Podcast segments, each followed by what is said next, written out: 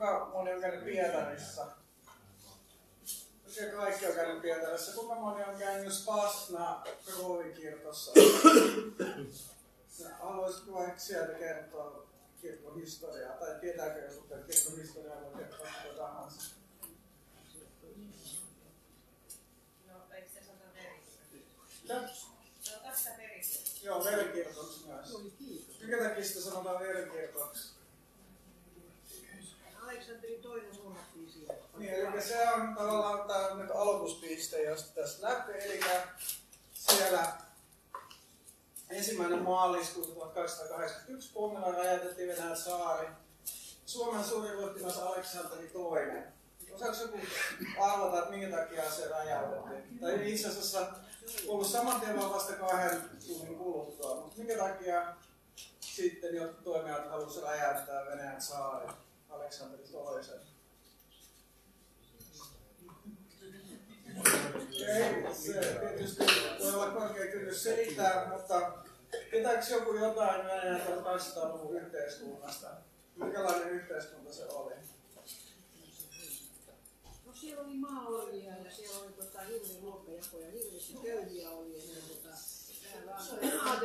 palata sitä. Ja Aleksanteri toinen voisi olla Eikö toi, eikö toi ollut kuitenkin aika, ne mulle jotain semmoinen kehitys, että toi on ollut nimenomaan jotenkin semmoinen aika saari, semmoinen liberaali tai uudistava. Joo, tavallaan on. Ja itse asiassa mitä maoriuteen tulee, niin, niin mielenkiintoinen juttu on se, että itse asiassa Aleksanteri II lopetti maoriuteen 20 vuotta ennen, kun vallankumoukselliset heitti pommin sen vaunuihin ja tappoi sen. Ja sitten sitä voi miettiä, se onkin tässä mielenkiintoinen juttu, että minkä takia sitten siitä huolimatta, että tässä on tämmöinen liberaali uudistajasaari, minkä takia se joka tapauksessa päätettiin tappaa. Ja se on oikeastaan se juttu, minkä takia, tai niin kuin, se tavallaan se perusjuttu, mitä tässä kannattaa miettiä ja keskustella tämän luennon aikana. Ja sitten toinen myös, mulla on täällä yksi kirja, toivon mukaan. Tässä. Esimerkiksi Tämä on Savikovin kirja, se nimi on, se on venäjäksi, mutta se nimi on Vospominen ja terroristi, terroristimuistelma. Savikovi oli oikeastaan myöhemmän ajan toimija, ei ihan liittynyt tähän juttuun, vaan se liittyi niin 20 vuotta myöhemmin tapahtumiin. Mutta minkä takia tässä niin tälle henkilö ylpeästi ilmoittaa olevansa terroristi ja kirjoittaa kirjaa sillä nimellä. Minkä takia, että nykyään terroristi yleensä on aina täysin tällainen negatiivinen juttu. Minkä takia, mitä se on niin mahdollista, että että jossain vaiheessa sitten on tällaisia ihmisiä, jotka ilmoittaa, että me kannatamme terroria, me ollaan terroristeja. En onko siitä jotain, haluatko joku sanoa jotain? Ja tässä on niin pakko tietenkään olla tällaista osallistavaa kamaa, mutta se voi pitää ihmiset heleillä jossain vaiheessa. No, mutta sitä voi tässä miettiä. Mutta tässä mä menen nyt tähän 20 vuotta aikaisempaan Maurien vapautus 1861. Tässä on hyvä, koska tämä koskee 1200-luvun tapahtumia. Yksi hyvä juttu on se, että, että ei ole valokuvaus niin kehittyneenä ollut sellaisia staattisia juttuja, joita on pitänyt vaikka valottaa monta sekuntia. Minkä takia ei ole kauheasti mitään kuvia varsinaisesta tapahtumista, vaan niistä on tehty tällaisia maalauksia. Tämä maalaus itse asiassa 1900-luvun alusta, mutta eli 50 vuotta myöhemmin, mutta maalaukset yleensä näyttää paljon paremmilta. Tässä on suunnilleen ehkä mitä se on tullut, siinä on kerätty kaikki maariat, jonkun aatelisen tiluksilta ja sitten on tullut joku valtion tyyppi, se on niin kuin hienot komeat tällaiset Brenninkarttojen rinnassa ja sitten se lukee täällä julistuksessa oli 19. päivä helmikuuta 1861 juli, julistus. Kenen maalaus se oli joku kova, joku olisikohan joku, Tenko ehkä jotain sellaista, mä en muista. Mä en muista enää, enää näitä, mä oon aika huono näissä nimissä. Tässä on toinen kuva, on oikeastaan vielä, tämä on vanhempi maalaus 1870-luvulta, mutta tässä on vielä niin romantisempi tällainen juttu. Kun on kerääntynyt johonkin latoon, maaria, että siellä on ainoa kyllä lukutaitoinen poika, koska tietysti melkein kaikki oli täysin lukutaidottomia. Ja sitten ja sitten ainoa lukutaitoinen poika sitten lukee tämän tekstin koko kyläläisille. En tiedä, onko se välttämättä mennyt ihan tällä tavalla, mutta tämä niinku kertoo vähän niin kuin, kuitenkin mun mielestä tietysti mielessä hyvä kuva ja tällainen, niin kuin, miten nyt sanoisi, ajatus, että miten asiat olisi voinut mennä. Ja se myös kertoo, että minkälaisissa olosuhteissa tämä niin vähän siitä, että minkälaisissa olosuhteissa tällainen uudistus tämä oli, koska tietysti nämä maalaajat, niin nehän eli ihan hillittömässä kurjuudessa. Suurin osa oli lukutaidottomia ja joutui tekemään tällaisia pakollisia töitä. Siis maailmassa kes- olennainen pointti oli se, että sä et saanut poistua sun tämän aatelisenan tilasta. Ja sitten koko Venäjän Toisaalta tietysti suurin osa Venäjästä maantieteellisesti ei ollut maalajuutta. Valtias maalaajat oli vapautettu jo 1810-luvulla ja Suomessa ei koskaan ollut Siperiassa ja Pohjois-Kaukasiassa suurimmassa osassa ei ollut näiden tavallaan kasak alueita, mitkä oli tällaisia uutisraivoja ja kasakka-alueita, mutta Venäjän sydänmaalla, jossa asui kolme neljäsosa ihmisistä, niin maaorjuus kuitenkin oli voimassa ja jollain alueella yli puolet ihmisestä eli maaorjuudessa. Mutta ehkä vähän suoraan siihen, että, että tässä on tällainen liik- talonpoikien liikehdintä. Tämä on venäjänkielinen kaavio, mä en tiedä näkyykö tässä kuinka monta on ollut keskimäärin vuosittain talonpoikaiskapinaa. Eli tai tietysti kaikissa tällaisissa uudistuksissa niin se narratiivi on yleensä se, että niin kuin hyvät saari ja hyvä tällainen eliitti on sitten päättänyt tällaisen uudistusmielisyydessä antaa tällaisen vapauden Orille.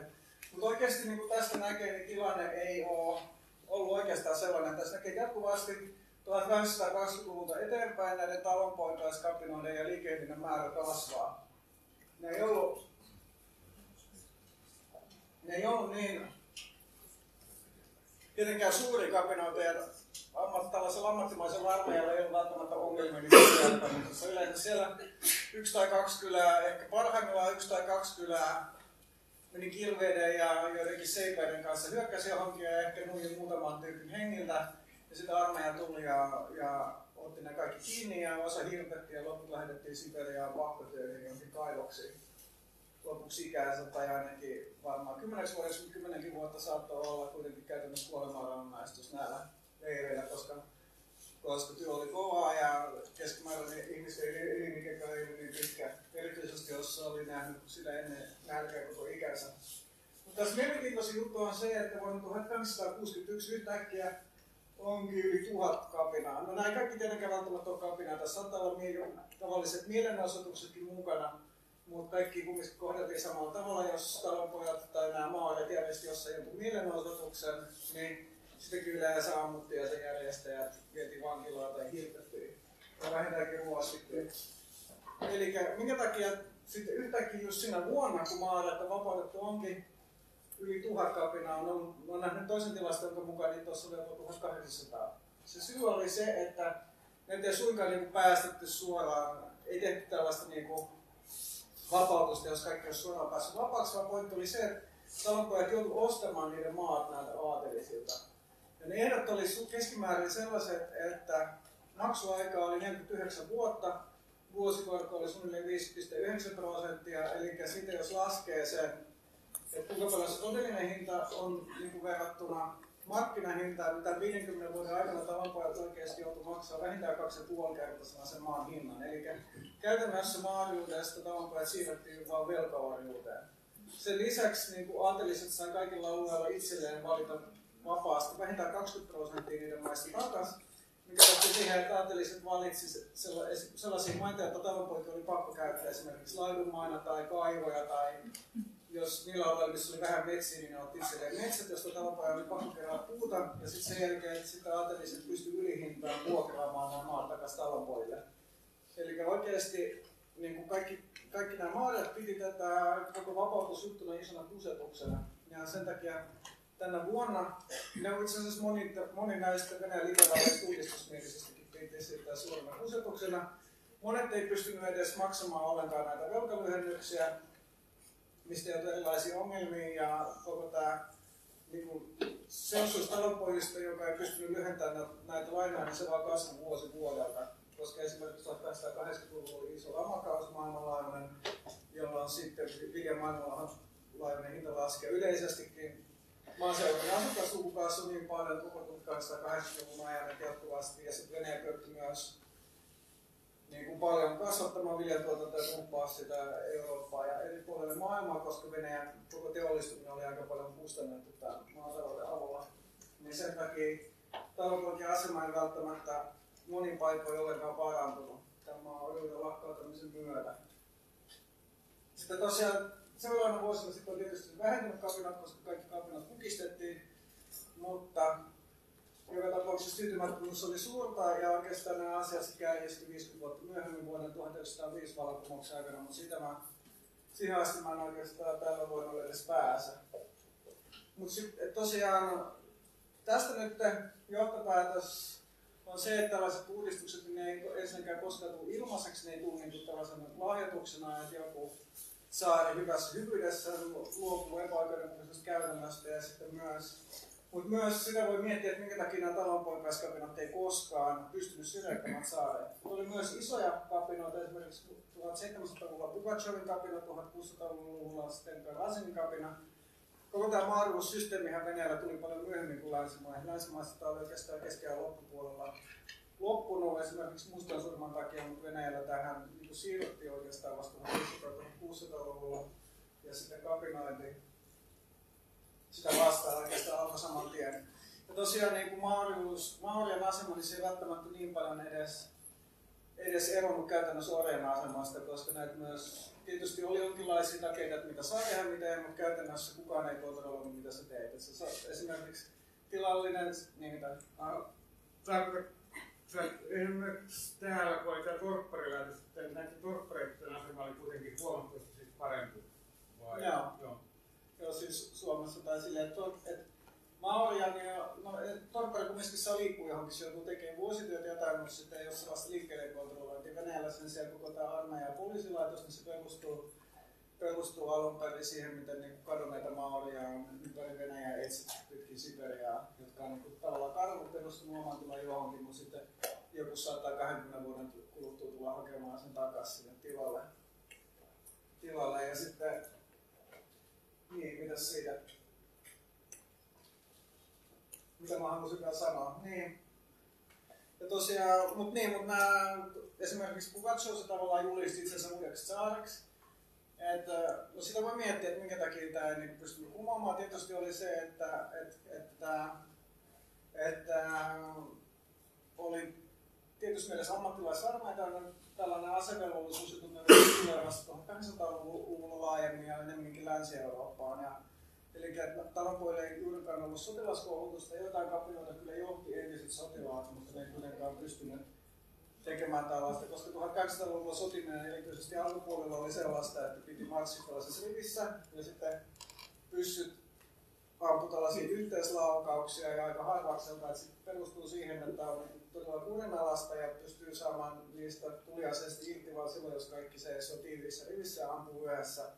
Mutta se sitten vaatii tietysti aika paljon sellaista koulutusta, koska samaan aikaan tietysti vastapuoli ampuu suojaa ja sitten tykeillä ammunta ja sillä, että pystyy tällaisessa tilanteessa pysymään siinä rivissä, niin oikeastaan olla ammattisotilaat tai tällaiset niin varsinaiset sotilaat sitten, niin oli siihen tarpeeksi koulutusta muut yleensä lähti pakoon, eikä myöskään ollut tuliaseita yleisesti saatavilla ja niin poispäin. Mutta, eli sitten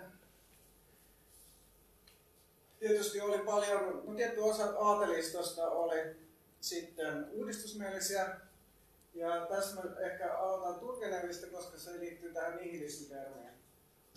Termiin. Mä oon tässä koko, koko esitelmän kutsussa puhunut nihilismistä oikeastaan mitään, koska se on vähän tällainen ulkopainaa ulkopainannut leima, joka ei niin kauheasti liittynyt ihmisten identifikaatioon. Turgenev oli tällainen yksi uudistusmielinen kirjailija, ja se kirjoitti, kirjoitti kirjan Isät ja pojat. Sitä on suomen, isät ja lapset on siis, siis, siis parempi suomennus, mutta joskus käytetään myös isät ja pojat nimeä 1862. Siinä oli tällainen niin kuin nihilisti henkilö, henkilö Bazarov, joka oli tällainen niin kuva uudesta opiskelijan nuorkaisesta. Arkadi se kuvaa ystävänsä Bazarovia, sen vanhe, kun se esittelee isälleen hänet. No, no, on tullut Pietarista kolmen vuoden jälkeen opiskelemaan, tai niin takas loman aikana Pietarista opiskelemaan sitä sille tilukselle. Nihilisti on ihminen, joka ei kumarra minkälaisia auktoriteetteja, ei hyväksy aina takaa prinsiippiä. Uskon, oliko tuo prinsiippi minkälainen sen kunnioituksen ymmärretä tahansa. Tämä, tämä termi tulee, ja, tulee niin länsi-eurooppalaisesta filosofisesta keskustelusta, jossa niin Friedrich Jacobis kritisoi Kantia, vaikka Kantti oli uskovainen, mutta sillä oli oma tällainen teologinen koulunsa. Friedrich Jakobin ja monen muun tällaisen niin kuin rationalismin kriiti- kriitikon mukaan kuitenkin tällainen niin kuin rationalismi johtaa nihilismiin siihen, koska pohjimmiltaan kaikki arvot voi tulla vain Jumalasta ja uskosta, ei voi olla mitään järkevää perustelua sille, että minkä takia sun pitää käyttäytyä moraalisti ja niin poispäin. Eli nykyään tietysti filosofia ja tällainen erityisesti, erityisesti teologinen filosofia ja metafysiikka, se on lähinnä, että sitä pidetään sellaisena niin harrastuksena, mitä ihmiset kelailevat joskus lukiossa, mutta mutta 1800-luvulla se oli niin todella vakava asia ja Kantia pidettiin todella vaarallisena ajattelijana. Ja oikeastaan niin kaikki nämä 1800-luvun vallankumouksellisesti niin joko niin tulee kantista tai sitten saksalaisista idealisteista tavalla tai toisella. Että koko tämä länsimainen 1700-luvun 1800-luvun filosofia oli todella radikaalia ja tällaista vallankumouksellista, mutta nihilismi oli sellainen ikään kuin haukkuva termi, minkä ulkopäin liimattiin näille kansalaisille ja muille ajattelijoille, että se mitä ajattelivat, että se johtaa yhteiskunnan romahtamiseen siihen, että mitä ei ole mitään merkitystä. Ja se ei tosiaan niin kuin näiden tapahtumien aikana ollut oikeastaan kauheasti kenenkään itsemäärittely. Mutta jännällä tavalla se oikeastaan 1880-luvulla sitten tavallaan tätä nihilismi-termiä, joka tuli alun perin tästä niin poliittisena liikkeenä alun perin tästä Turgenenin kirjasta filosofisessa keskustelussa, sitä käytettiin jo paljon aikaisemmin, niin sitten näitä vallankumouksellisia yleisesti kutsuttiin nihilisteiksi ja sitten 1880-luvun lopulla niin oli sellainen esimerkiksi Sofia Kovalevska, joka oli itse sympas näitä vallankumouksellisia, se oli sellainen venäläinen matemaatikkonainen, joka asuu Tukholmassa, kirjoitti tällaisen kirjan nihilisti, joka oli tällaisesta nihilisti, nuoresta nihilistinaisesta, jossa oli sympaattinen kuva näistä nihilisteistä. Samalla on tietysti Turgenenin kirjassakin osa, osittain on, vaikka Turgenev oli myös tällainen vähän vanhollisempi tyyppi, se missään vaiheessa tukenut mitään niin kovin radikaaliliikehdintää, vaan se oli enemmänkin tällainen niin keskivaiheella, länsimielinen, mutta keskivaiheella niin näiden radikaalien ja konservatiivien välissä. Ja isät ja lapset kirjat tosiaan kuvaa tällaista sukupolvien eroa. Mutta tässä, kun mä lähdin miettimään, että miten niin tätä juttua parhaiten silleen kuvata, koska tässä on niin aika iso määrä erilaisia vuosilukuja, termejä, hirveän liuta henkilöitä, ajattelijoita. Että mä valitsen yhden näistä. Mä valitsin Vera Finnerin, koska se on tavallaan elänyt koko tämän nihilismin kautta narvonikki. Narvonikki oli siis ehkä se enemmän sen itsemääritelmä, mistä se tulee, mä selitän myöhemmin tämän kauden. Tässä on Vera Finner viisivuotiaana. Mä tiedän, onko tämä on varmaankin piirros. Ei näitä valokuvalta, siis 1857 suunnilleen vuodelta, jolloin valokuvalla se ei ole kauhean levinnyt ja Finner on asunut tosiaan metsässä sen sen suku oli tällaista köyhtynyttä aatelista. Tässä vaiheessa se isä oli töissä metsänvartijoiden johtajana keskellä ei mitään. Ja myöhemmin muutti Kasanin alueelle sellaiseen kylään, jossa sitten isä hoiti kymmen, niin kuin, noin kymmenen vuoden ajan näitä Maorien vapautusneuvotteluita, koska kaikki Maoriat siis teki yksittäiset sopimukset niiden isäntien kanssa maksusta ja tässä. Mut mä oon ottanut, mut Finger tosiaan eli älyttömän kauan ja melkein 90 vuotta ja oikeastaan kaikkien vaiheiden läpi. läpi. Ja sen takia mä tavallaan esittelen tätä Narnik-liikettä tämän Veera Fingerin vaiheiden kautta. Mutta sitä ennen vähän, että mitä tapahtuu sitä ennen. Ensimmäinen yritys tehdä Venäjällä tänne vallankumous, ikään kuin, jos se lasketa talonpoikaiskapinoita, joita tietysti oli valtava määrä koko ajan, ne niin suuremmat esimerkiksi Pugatsenin kapina kesti vuosikausia, ensimmäinen tällainen niin toisenlainen liike, joka tuli ikään kuin ylhäältä päin, eliitin uudistusliike oli dekabristit 1825. Nämä oli nuoria upseereita, jotka oli siinä vaiheessa, kun, kun Pyhä Allianssi oli kutistanut Napoleonin, niin oli ollut Pariisissa, tutustunut siellä kaikki tällaisiin radikaaleihin vallankumousideoihin ja sitten päätti järjestää samanlaisia jutun Venäjällä. Homma päättyi aika huonosti, niin oli yritti vallankaappausta Pietarissa, oikeastaan niiden joukot ei kauheasti tiennyt, mikä oli se pointti. Se oli vaan tämmöinen joukko tällaisia eliitin aatelistyyppejä, jotka sitten komensi joku joukot kadulle. Joku, myöhäisesti joku ei tullut ollenkaan. Loppujen lopuksi, niin kuin näissä jutuissa usein tapahtuu, loppujen lopuksi niistä viisi, neljä henkilöä hirtettiin ja loput sitten päättyi loppuelämäkseen pakkotyöhön tai vähintäänkin karkotukseen. Venäjällä usein käytettiin keinona tällaisia vähemmän merkittäviä radikaaleja vastaan karkotusta, että sen se lähetettiin johonkin tuhannen tai kahden tai kolmen tai neljän tuhannen kilometrin päähän johonkin tuppukylään keskelle Siperiaa tai johonkin muualle, missä sitten oletettiin, että ihmiset olivat niin vaarallisia. Tosin monet sitten kumminkin tavalla tai toisella pääsi jotenkin kävelemään sieltä pois. Mutta ei näistä sen enempää. Dekabelissä kumminkin oli, ensinnäkin ne oli täysin, niiden juttu tulee aika paljon Ranskasta. Se oli tällaista republikaanismia. Kaikki ei välttämättä ole edes republikaanien osa halusi olla perustuslakeja. Ja kaikki oli oikeastaan aatelista. Leninhän on määritellyt, että tämä niin kuin Venäjän vallankumousliikeessä siinä oli kolme vaihetta. Ensinnäkin oli tämä aatelistovaihe, 1825-1861 suunnilleen ennen tätä maali- ja vapautusjuttua. Sitten sen jälkeen oli rasnochinstva, eli tällaiset sekaluokat, jotka oli köyhtynyt aatelistoa tai virkamiehistöä tai niiden lapsia, joka jatkui 1890-luvulla ja sitten 1890-luvulta eteenpäin oli proletaarinen vaihe, jossa sitten teollistuminen oli edennyt niin pitkälle, että oli kaikki työläisiä mukana näissä kuvioissa. Mutta tämä nyt on ehkä kumminkin tällainen osittain yksinkertaistus, koska työläisiä rupesi jossain määrin olemaan 1270-luvulla. Ja sitten koko ajan oli olemassa tämä niin valtava talonpoikaisten kapinaliikehdintä, joka kuitenkin, että se, joka ei ole mukana niin tavallaan tässä kuviossa. Mutta se on ihan totta, että tämä aateliston kuvio ja sitten talonpoikaiset, niin ne oli pitkä aikaa niin täysin erillään. erillään niin molemmat, molemmat tahot halusivat osittain samoja asioita. Kaikki tällaiset aatelista uudistajat sekä radikaalit että maltilliset halusivat päästä eroon maaoikeudesta, mutta niillä ei tavallaan ollut ehkä mitään tapaa toimia yhdessä talonpoikien tavoin.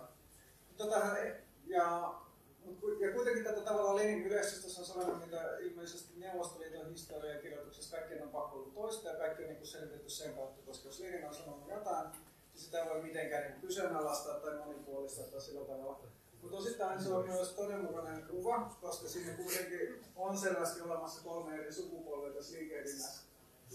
Ja ensimmäisen ehkä tällaiset merkittävimmät toimijat oli Alexander Herzen ja Nikolai Ogaljov. Ne pitkän aikaa toimi Venäjällä oli lähinnä tällaisia intellektuaaleja, mutta myös ajoittain vieraili Euroopassa ja lopullisesti joutumaan pakoon vasta silloin tällöin pidätettynä tai karkotettuna ainakin Ogaljov oli karkotettuna varmaan melkein 10 vuotta, mutta ei kumminkaan joutunut mitenkään niin pitkäksi aikaa vielä vankilaan. Ja lopulta sitten 1850-luvun lopulla he vasta joutui lähtemään pois ja perusti tukikohtaansa Lontooseen. Ja eli sitten ulkomailla loppuelämänsä.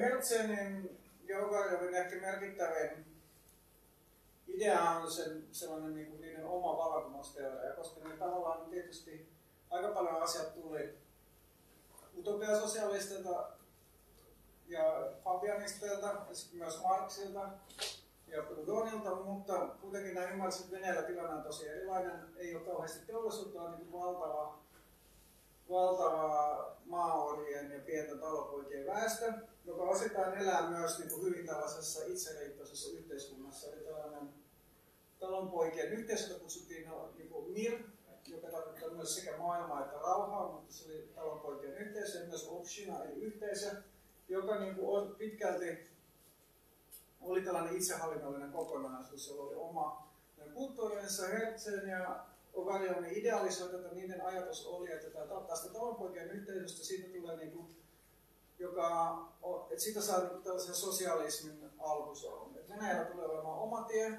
ei tarkoita tällaista modernisaatiota ja työväen vallankumousta, vaan se riittää, että muutetaan tämä talonpoikaisyhteisö ikään kuin palautetaan se alkuperäisen juurille. Potkitaan kaikki aatelista pois ja sitten nämä talonpoikien yhte- yhteisöt, niin sitten lukutaidon ja muun edistyksen avulla yhdistyy suuremmiksi kokonaisuuksiksi.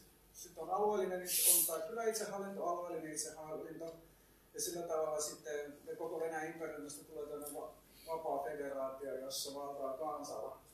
Ja tämmöinen No, se on ikään kuin vaihtoehtoinen käsitys siitä, että miten sosialismi pystyy rakentamaan. Tässä sellaista Kolokon lehteä, joka oli hyvin vaikutusvaltainen, kerrotaan, että se oli kuulemma saarellakin pöydällään, siis jo Nikola ensimmäisellä, joka oli tämän, myös Nikola ensimmäisellä, joka oli, hetkinen, Nikola ensimmäinen kuoli Krimin sodan aikana, eli Aleksanteri toisella, että se oli pöydällä, että pöydällä, koska tämä Kolokon lehti rupesi tulee, eli kello, lehti rupesi tulee 1850-luvulla ja silloin oli laaja paljon seuraajia Venäjän eliitin ja aateliston keskuudesta, koska se niin esitteli tällaisia uusia. Myös tämän Vera Fingerin, vaikka se oli hyvin niin periferiassa Tatarstanissa asu, niin se vanhemmat luki tätä lehteä ja se ja sukulaiset, että sekin joutui kosketuksiin näiden ideoiden kanssa. Ja sellainen tietynlainen niin kuin, tavallaan Hertsenin ja Unkarin suuri saavutus oli just tämä talonpoikaisreformi, vaikka se toteutettiin miten toteutettiin, kaikkien näiden ulkomailla asuvien vallankumouksellisille se oli niin valtava voitto ja sellainen juhlapäivä, kun maailmat vapautettiin, vaikka hyvin nopeasti ne ymmärsi, että siinä oli niin paljon tällaista vedetystä mukana siinä prosessissa ja se tehtiin paljon tilan omistajien ehdoilla. Mutta sitten kaksi vuotta myöhemmin tuohon Maarien vapautuksen jälkeen 1863 Puolassa oli kapina. Puolahan oli oikeastaan sen alue, joka ei missään vaiheessa Siis tämä Itä Puola jaettiin osin 1700-luvun loppupuolella. Suurin osa joutui Venäjälle, esimerkiksi Varsova. Siellä jatkuvasti oli erilaisia kapinoita. Puolalaiset ei koskaan suostunut tähän itsenäisyyden menetykseen. Ja 1860-luvulla oli 63 oli yksi merkittävä kapina, joka kukistettiin niin kuin nämä kaikki muutkin kapinat, mutta Hertsen ja Overio tuki sitä ja sitten sen jälkeen oikeastaan tämä koko Venäjän aatelisto lopetti näiden tukemiseen, tukemiseen että he ikään kuin oli ikään kuin sitten, se oli jo liikaa, että okei, okay, Marjan vapautus oli jees, mutta sitten puolalaisille ei kyllä enää saa mitään sympatiaa. Mutta kuitenkin vielä ehkä muistetaan näiden myöhempää toimintaa jossain vaiheessa. Sitten toinen ajattelija, mihin Finger oli kosketuksissa jo myös, myös sen lapsuuden kodissa. Nikolai Chernysevski, se oli tällainen myös, no melko maltinen 1250-luvulla teki tällaista Sorlemenik-lehteä. Ja tosi verran Finger, Finger sanoi, että kun se luki Sorlemenik-lehteä, niin sai sen, sen sukulaiselta, niin se ei näistä niin Chernysevskin jutusta oikein ymmärtänyt, koska tämä Chernysevski oli tämmöinen varhainen materialisti. Se kuitenkin sitten otettiin kiinni, se oli sitten jossain vaiheessa justiin tämä Maarien vapautuksen jälkeen, erityisesti kun jossain määrin tämä Sovremeni-lehti oli sympaattinen näitä kapinoita kohtaan, jota seurasi sitä tyytymättömyydestä talonpoikien kapinaan. Niin äh, sitten tämä Chernysevski vangittiin ja sen vankeudessa se sitten kirjoitti, että se oli tutkintavankeudessa siis yli kaksi vuotta, koska siihen aikaan saaren oikeudenkäynti, niiden pointti ei ollut niin kauheasti edes se, mitä sä oot tehnyt, vaan lähinnä niin kuin se, että yritetään arvioida, kuinka vaarallinen tyyppi sä oot. Kirjoitetaan sen kirjan, mitä on tehtävä. Mun mielestä se on ehkä maailman paras kirja. Mutta tämä on ainoa asia, missä mä olen samaa mieltä Leninin kanssa, koska Leninin mielestä se on myös ehkä maailman paras kirja. Mutta siinä on mielenkiintoista se, että siinä ei oikeastaan ole tällaista niin vallankumouspropagandaa, se on enemmän tällaista niin elämäntapa juttua. Se kuvaa tällaisia uusia ihmisiä, joilla on uudenlaiset päämäärät niiden elämässä, jotka tavallaan pyrkii niin kuin olematta välttämättä mitään poliittisia aktivisteja tai tällaisia niin kuitenkin parempaa yhteiskunnan tietynlaisella tavalla. Se ehkä niin kuin tietysti voisi, sitä voi pitää vähän vanhentuneena nykyaikaan, koska siinä on tällaista niin kuin 1800-luvullista todella tällaista idealistista henkeä, mutta siinä myös niin kuin tulee läpi koko tämä juttu, mikä niin kuin liittyy tähän skeneen. Että et kaikki, ihan kaikki ei ole välttämättä aatelistoa, mutta melkein kaikki tyypit, jotka pyörii näissä kuvioissa, on tavallaan tai toisen eliittiä, niin sitten ja eliitillähän on aina niin kuin, taipumus erottautua muista kansasta. Sillä tavalla, että ne on hyveellisempiä ja jotenkin oikeu, oikeampia kuin kaikki muut. Esimerkiksi, yksi esimerkki voi esimerkiksi puhua kielestä. Et osaksi ihmiset sanoo, että mitä kieliä Venäjän imperiumissa puhuu aatelista keskenään No, ehkä voi alkaa, että mitä kieltä aatelista puhuu Suomessa? Tämä on ainakin. Ruotsia. Niin, tietysti ei puhunut sitä kieltä mitä kansan. Mitä kieltä aatelista puhuu Virossa? Tämä on vähän vaikeaa. Saksaa. Niin, Saksaa. Sitten, mitä kieltä aatelista puhuu läntisessä Ukrainassa? Puolaa. Puolaa. Sielläkään ei puhuttu samaa kieltä, mitä kansa puhuu. No, sitten voi kysyä, mitä kieltä aatelista puhuu Venäjällä? Ja Aatelista Venäjällä puhuu ranskaa. Ei, ja ei niinkään, että siellä olisi ollut kaikissa näissä, näillä muilla alueilla, niin kyse oli sitä, että joskus ennen oli joku ryhmä vallottanut nämä alueet. Teutonia elintarvikkeet oli vallottanut Viroja, Pohjois- ja Latvia ja Ruotsi oli vallottanut Suomea ja sitten Aatelista oli assimiloitu näitä paikallisia tyyppejä ja sitten näitä vallottajia. Ja ne puhuu omaa kieltä osittain myös erottautuakseen tästä kansasta, koska se oli myös niin kuin identiteettikysymys. Venäjällä ei ollut tällaista tilannetta, Venäjä ei ole Mongolien jälkeen kukaan vallottanut, ja Mongolit ei missään vaiheessa vallottanut Venäjää kokonaan, mutta sitä huolimatta aatelistilla oli kova tarve erottautua, ja sitten Pietari Suuren ajoista jälkeen Ranskaa pidettiin tavallaan Euroopan sivistyneempänä paikkana. Sen takia aatelista päätti puhua keskenään Ranskaa. Kaikki tietysti osasi myös Venäjää, mutta monet kävi kirjavaihtonsa kaiken muun Ranskalla, koska se oli niin idea, että, että haluttiin olla jotain enemmän kuin kaikki muut. Ja se myös heijastuu aika paljon tähän vallankumouksen, vallankumouksellisen liikkeen juttuun, koska tavallaan tällä aatelistalla periaatteessa jos olet tällaisessa äärimmäisen etuoikeutetussa asemassa, niin sulla on niinku mahdollisuus, että sä voit joko käyttää sitä hyväksi, ottaa sitten kaikki irti, riistää viimeisetkin rahat sun maaorilta ja sitten ottaa sieltä vielä 50 seksiorjaa, jota sä pidät jossain sun itse rakentamassa vankilassa. Tai sitten sä voit käyttää tätä elitin asemaa sen tilanteen parantamiseen. Mut, ja silloinkin sulla on, niin, silloin sulla on todella kova moraalinen velvoite kuitenkin olla parempi kuin kaikki muut mutta myös tietyssä mielessä niin ajatellaan, että sä oot osa jonkinlaista etujoukkoa, koska se oli osa näiden ihmisten sellaista mentaliteettia, koska se nyt vaan oli aatelista mentaliteettia. Se myös selittää niitä tavallaan taktiikoita ja toiminnan tapoja, mitä valittiin. Et sen takia jos Venäjän liikkeessä on sellainen niin todella voimakas etujoukkoajattelu. Mut, ja Tserselskin kirjassa se pointti on lähinnä se, mitä sä voit olla uudenlainen ja parempi ihminen. Ja tosiaan, koska se oli kirjoitettu vankilassa, niin se oli vähän kuin tämä ratkaus ihmissuuden juttu, ja sen takia se pystyi läpäisemään sensuurin, ja se julkaistiin Sovramenin lehdessä. Mutta sen jälkeen sitten tietysti, kun sitten tuli tämmöinen puuttilehto, Sovramenin lehti kiellettiin, koko kirja kiellettiin, ja se tyyppi, joka vastasi sensuurista, niin sai potkut. Mutta se oli liian myöhäistä, koska siinä vaiheessa sitä kirjaa oli niin laajalle. Eli nyt päästään vielä Finnerin tässä, noin 18-vuotias.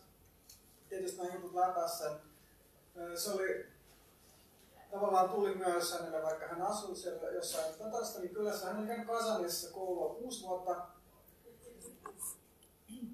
mutta siellä ei juurikaan niin kuin, siellä oli koulun kirjasto, mutta sitä ei annettu kirjoja kenellekään. Se oli tällaista niin klassista koulutusta, jossa ei ollut oikeastaan mitään kirjoja, vaan kaikki vaan tehtiin luentomuistiinpanoja ja sinne kopioita. Toisella, se oli tavallaan kuitenkin edelleenkin sellaisessa jonkin lukiossa, ja sitten se näiden ideoiden idea tuli oikeastaan vasta kun oli siinä vuonna, kun koulu oli loppunut 17-vuotiaana, hän palasi vanhempiensa tiloille. Se oli jo ehkä tota, noin vuotta aikaisemmin, 1869, jolloin monet asiat oli muuttunut. Oli jonkin verran just näitä tätä Soiramenik-lehteä lehteä siellä luettavana ja siinä vaiheessa Finger päätti, että pitää mennä eteenpäin elämässä. Hän päätti mennä opiskelemaan Kasaniin. Oli kuitenkin sellainen ongelma siskonsa Lidian kanssa, mutta ongelma oli, että naisille ei tietenkään tuohon aikaan enää imperiumissa, kuten melkein koko maailmassa tarjottu mitään korkeakoulutusta. He kuitenkin pääsi Kasaniin opiskelemaan anatomiaa ja niin osallistumaan luennoille ja tällaisiin tilaisuuteen, mutta sitten yhden vuoden jälkeen tämä proffa sai potkut yliopistosta, koska sitä pidettiin liian liberaalina. Ja sitä muuta melkein kaikki opiskelijat ja kaikki muut professorit häipyi muihin yliopistoihin ja se osoitti, että Venäjällä opiskelu ei oikein missään muodossa toimi, niin piti päästä ulkomaille. Elikkä, ja sitten vanhemmat ei tykännyt tästä ideasta, minkä takia sitten Finger meni naimisiin suunnilleen ensimmäisen tapaamassa tyypin kanssa, joka oli jossain määrin liberaali, ja he sitten päätti yhdessä ja myös siskon kanssa lähteä opiskelemaan Sveitsiin. Sveitsiin lääkäreiksi, Berlin kaupunkiin. Ja sitten seuraava tällainen vallankumous, kysymys, kehenköhän he tutustu sitten Sveitsissä noin vuonna 1872. Veikkaa Bokku. Aivan oikein. Tosin ei ilmeisesti henkilökohtaisesti ei välttämättä tavannut sitä. Tuossa vaiheessa Vakunin oli jo vanha, melko roihnainen tyyppi oli ikään kuin vetäytynyt eläkkeelle. Ja ensimmäiset kaksi vuotta, kaksi vuotta sitten Finger, ja siskonin ideaali on opiskelee lääkäreiksi ja sitten sitä kautta pystyy parhaiten auttamaan kansaa. Koska nyt oli kumminkin läpäissyt tämä tämmöinen niin Hertzenin ja Chernysevskin idea, että, että meidän pitää olla mahdollisimman hyviä ihmisiä ja sitten sillä tavalla pystytään ikään kuin koulutuksen ja työn kautta auttaa Venäjän köyhää kansaa nousemaan johonkin. Mutta, mutta Bakunin ideat kumminkin todellakin läpäisi tämän koululaisporukan tässä ehkä mulla oli pari vuotta, kaksi ja puoli vuotta sitten luento Bakuninista, mä en niin paljon tähän Bakuninin henkilöön, mutta se kirjoitti erilaisia tekstejä ja kirjoja, mutta ennen kaikkea mitä ne käytännön mielessä. Tässä on kaikki kapinat, johon Bakun yritti osallistua tai osallistua. Yleensä kapina oli jo tuki, kukistettu siinä vaiheessa, kun Bakunin oli vasta matkalla. Kapinalle muutama kertaa Bakunin pääsi sitten itse asiaan. Prahassa 48 Dresdenissä, 48 oli tosiaan joka paikassa kapinoita samaan aikaan, kaikki ei mitenkään ehtinyt. Mutta sitten tämän niin kuin Prahen Dresdenin juttujen takia Bakunen tuomittiin kaksi kertaa kuolemaan, se kaksi otettiin Prahassa kiinni. Eikä se ollut jossain Saksassa kiinni, sitten sieltä se karkotettiin Prahaan, Prahassa tuomittiin kuolemaan, sitä ei kuitenkaan uskallettu telottaa, koska sitten tullut liikaa protesteita, se lähetettiin sieltä Itävalta-Unkaria, jossa se oli pienessä vankilassa. Myös oli tarkoitus telottaa, mutta ei sitten uskallettu telottaa, minkä jälkeen se lähetettiin Pietariin. Pietari Petropavlovskin vankila, jossa se sitten oli kehlalla kiinni seinässä noin 10 vuotta. Mikä oli aika masentavaa aikaa, minkä jälkeen kuitenkin, kuitenkin sitten suku, jotenkin sukulaiset, koska Bakunin oli kuitenkin tällaista suurta aatelissukua, niin oikeastaan nämä kaikki ja kaikki suurin piirtein suurin osa näistä vallankumouksista oli tyyliin henkilökohtaiset saaren tai vähintään saaren perheen tuttuja. Se sitten taas Siperiaan, karkotettiin Siperiaan, josta se sitten muutama vuotta myöhemmin pääsi karkaamaan Tyynemeren yli Yhdysvaltoihin, missä se palasi Eurooppaan ja sitten ehkä vielä osallistui muutamaan kapinaan ennen kuin vetäytyi eläkkeelle. Toi 74 juttu oli vähän sellainen, että se oli suunnilleen jo aika, aika lailla, ne ei ollut niin kuin kuollut, mutta kuitenkin piti vielä yrittää. Mutta joka tapauksessa sitten tässä on Vera Fingerin sisko ja nämä Bakuninin ideat oli aika suosittuja näissä opiskelijapiireissä. Ensimmäiset pari vuotta nämä opiskeli tiiviisti täällä Bernessä, mutta sitten, eli suunnilleen vuoteen 74 asti, mutta sitten vuonna 74 Lidia Finger, joka oli siis vuotta nuorempi kuin Vera Finger kutsu, Vera Finger saa niin sen johonkin järven rannalle ja sitten sanoi, että nyt me ollaan perustettu tämmöinen vallankumouksellinen järjestö, haluatko liittyä siihen? Ja me tehdään vallankumous Venäjällä. Niitä oli tosiaan 12 tällaista noin 19-20-vuotiaista tyttöä tai naista, nuorta naista, jotka sitten oli päättäneet, että ne tuhoavat saarivallan ja sitten nämä päätti liittyä tähän juttuun. Ja tässä tosiaan näillä, tosiaan paljon oli, täällä oli paljon naisopiskelijoita, tai paljon paljon, ehkä suunnilleen 50 yli koko Venäjältä.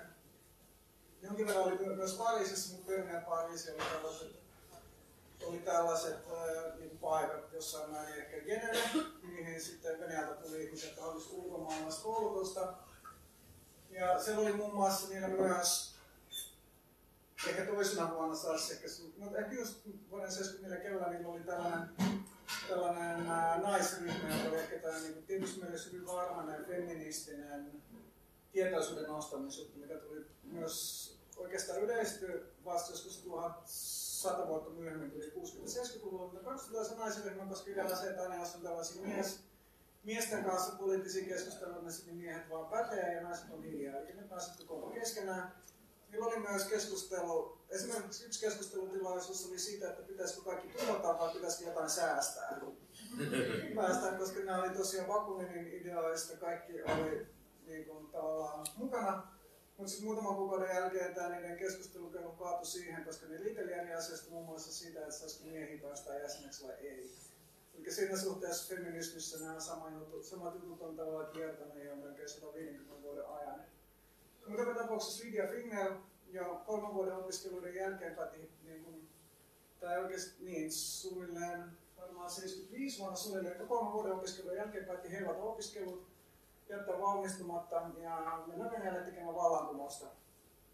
Vero Finger taas epäili, koska se olisi kumminkin oli enää vuosi jäljellä valmistumisesta. Se olisi voinut valmistus, se olisi voinut olla pätevä lääkäri, se kutsuttiin kirurgiksi. En tiedä kuinka paljon vastaa nykyajan kirurgia, mutta kuitenkin enemmän kuin pelkästään tällainen sairaanhoitaja, mikä pätevyys sitten oli tällä linjalla.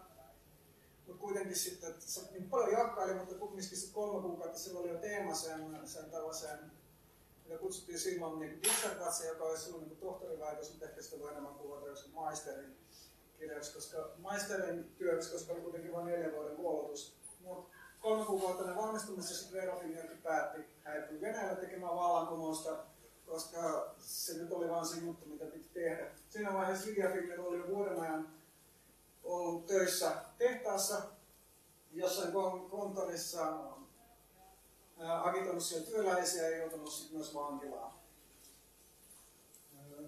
Mihinköhän tämä jatkuu?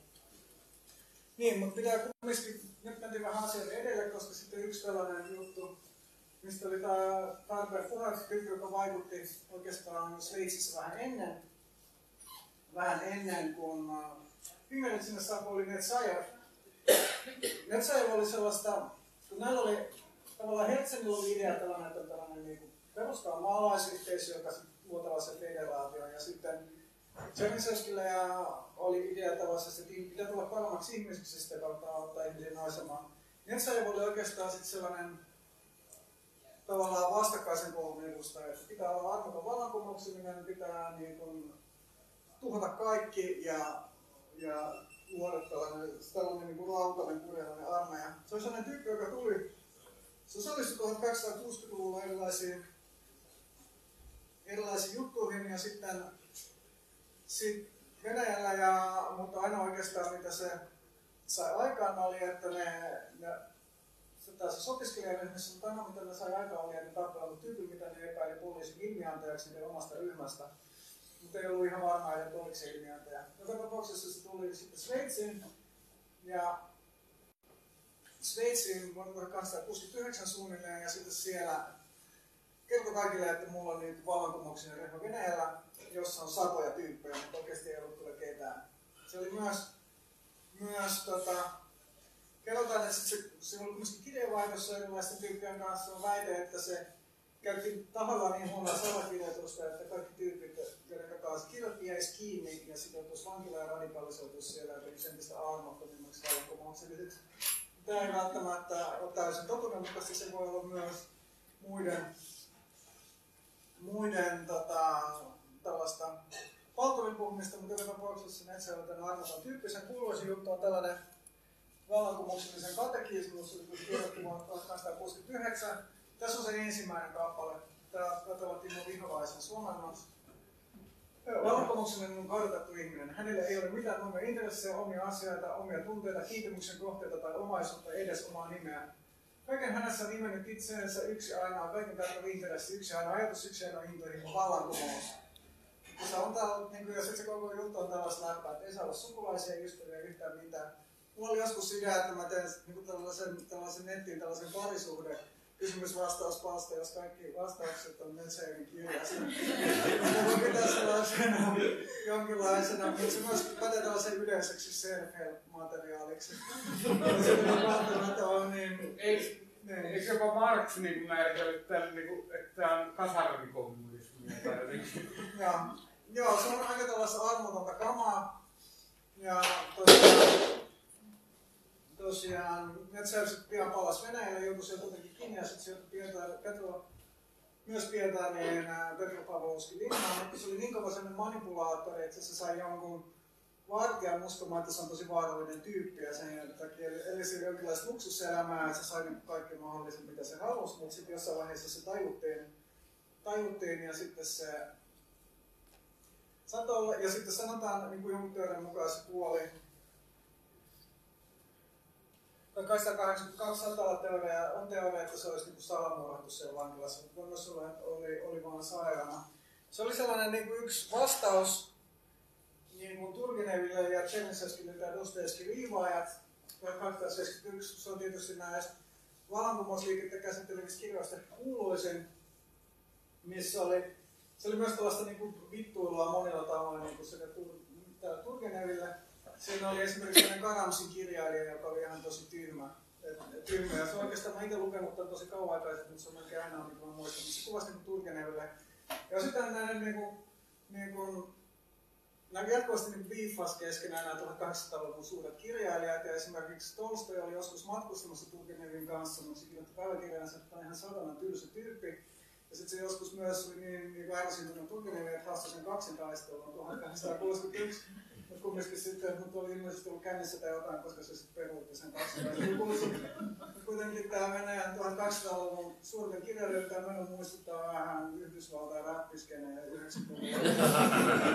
Näistä jutuista, vaikka kukaan loppujen lopuksi kumminkin tappanut toisiaan, loppujen lopuksi kumminkin lopetti nämä viipaukset. Esimerkiksi, esimerkiksi Dostoevski sitten jossain vaiheessa piti jonkun puheen Puskinin suunnilleen 1880-luvulla Puskinin patsaan paljastustilaisuudessa, jossa totesi, että Turgenev onkin oikeasti suuri mies. Ja sitten myös Turgenev sen puolivuoteella se viimeiset toiveet oli, että Tolstoin pitäisi tehdä vähemmän politiikkaa ja kirjoittaa lisää hyviä kirjoja.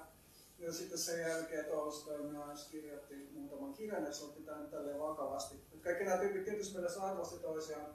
Mutta tietysti tämän ytimessä, tämä näiden riitelyn ytimessä hän oli, tietysti se Turgenev oli enemmän tämmöinen länsimielinen, joka oli sitä mieltä, että Venäjän pitäisi ottaa länsimaista mallia, mutta se Dostoevski, vaikka se nuorena vähän tämmöinen niin radikaalimpi liberaali, niin se hyvin nopeasti siirtyi tällaisiin tosi aika vanhoillisiin ja ortodoksi kristittyihin ideoihin ja että Venäjällä on niin oma tie. Ja se tietysti moni näitä sosialistejakin yhdisti tai niiden tavallaan pointti oli, että, tai Helsingin näitä, että Venäjä on erilainen, Venäjällä on pitää, pitää niin kamppailla eri tavalla kuin muualla. Vaikka tosin tämä Finger sanoi, että se niiden järjestö, jonka ne perusti 20 naisina, naisina siellä Bernissä, niin se oli oikeastaan kopio ensimmäisestä internationaalista. Siinä ei ollut niinku sellaista Venäjä-spesifiä sisältöä. Ne otti sieltä ensimmäisen internationaalin, joka oli siis tänne Marx ja Bakuninen järjestö, niin niiden säännöt ja sitten ajatteli niin soveltaa sitä Venäjällä. Venäjällä, mutta aika moni sitten, sitten näistä ajattelijoista oli kumminkin idea, että tavallaan tai toisella Venäjällä on oma tie, ei voi tehdä samaa juttua mitä länsimaissa. Ja myös Marx, koska Marx tosiaan arvosti, vaikka tietysti jatkuvasti myös viippasi paljon sekä Herzenin kanssa että Bakuninin kanssa, niin kuitenkin oli siinä määrin vakuuttunut näiden Venäjäiden, venäläisten vallankumouksellisten kanssa ilmassa, että Marx oli myös sitä mieltä, että tällainen länsimainen sosiaalidemokraattinen malli ei, ei sovi Venäjällä.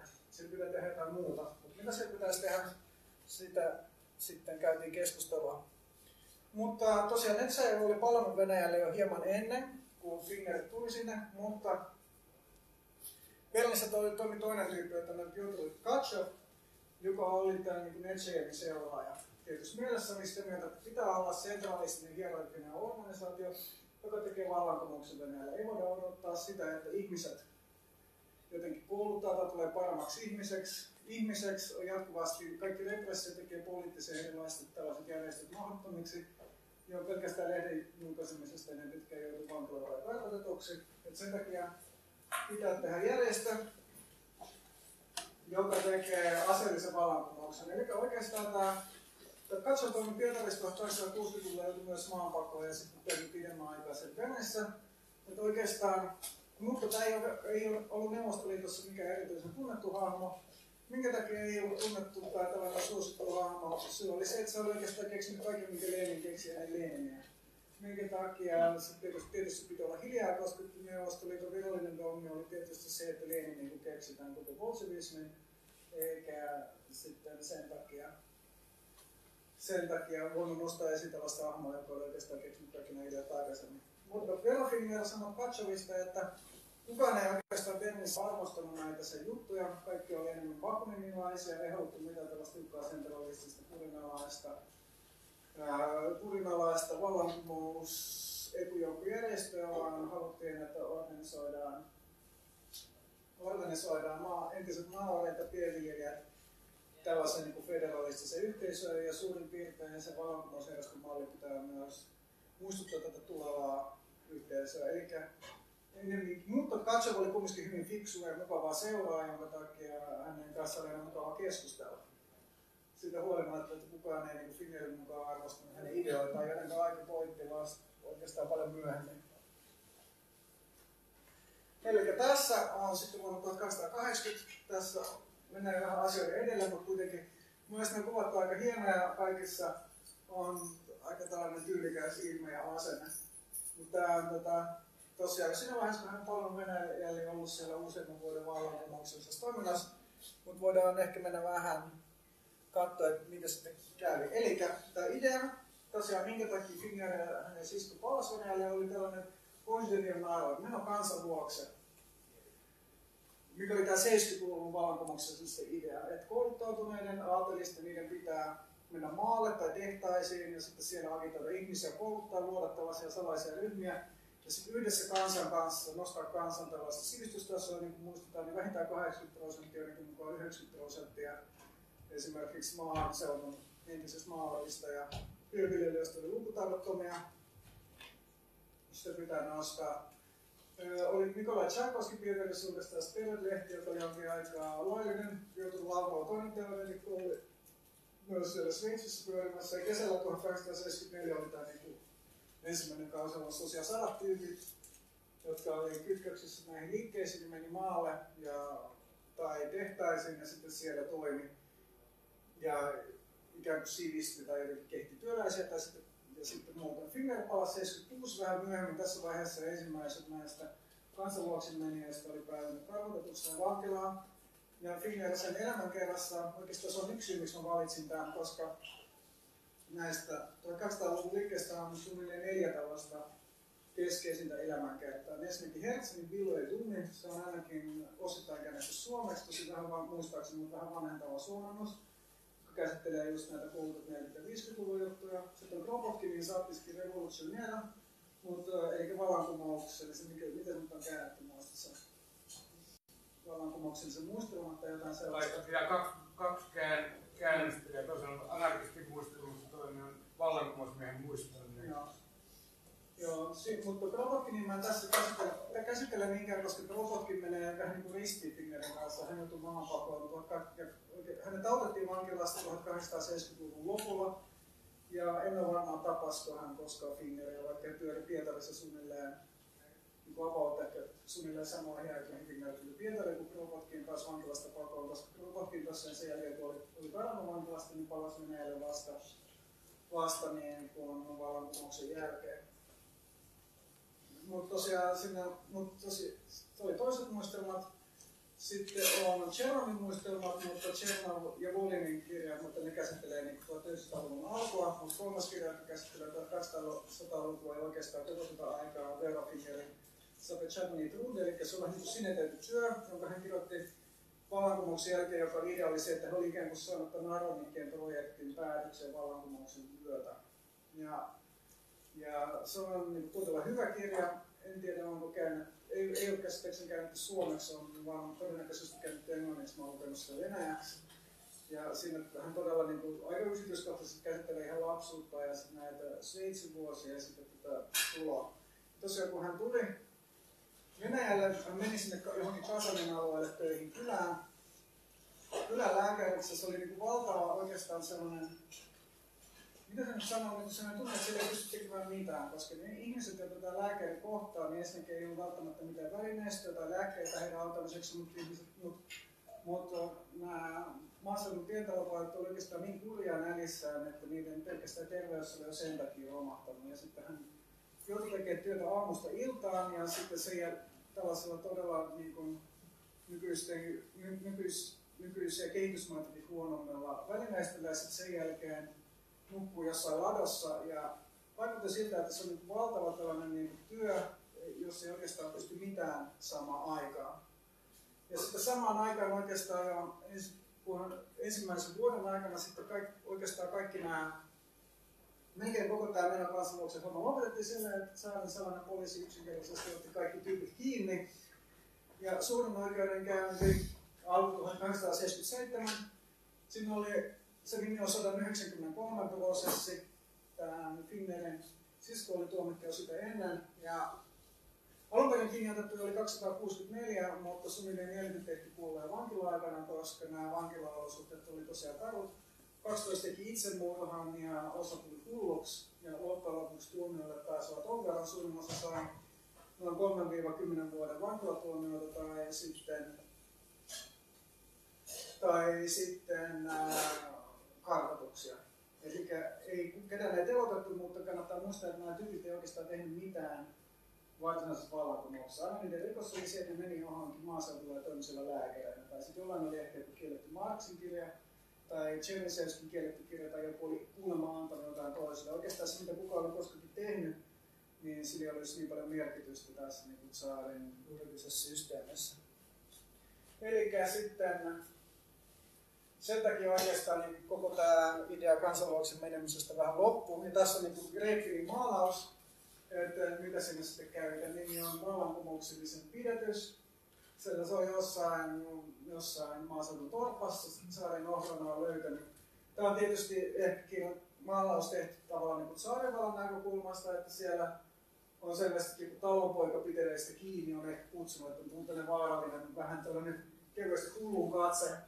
Näyttää vähän, vähän jotain punkkareilta, vähän niin kuin toinen keskiyllinen juttu, vaikka tämä on 1800-luvun juttu, ja tämmöinen kirkkaan punainen paita, tällainen tyyppi tulee, ja sitten hyvät tämmöiset ortodokset kristityt talonpojat on sitten kutsunut uhrannut pelastamaan heidät tältä hirveältä tavaraa, mitä sieltä löytyy laukussa. Ja sitten siinä luetaan jotain ehkä komentoja juutalaisen salaliitolta tai jotain. Tai, ehkä juutalaisen salaliitto oli enemmän 1900-luvun juttuja, mutta, mutta kuitenkin niin kuin näin. Mutta näin tässä kävi tässä projektissa. Sitten tässä seuraava kuva 1880-luvulla. Tämä on tämmöinen enemmänkin piirretty. Ehkä jostain sen ajan lehdestä, että tällainen vaarallinen tyyppi. Tässä mun mielestä kannattaa kiinnittää huomioon, että nämä on kaikki niin todella tyylikkäitä kaikissa näissä jutuissa.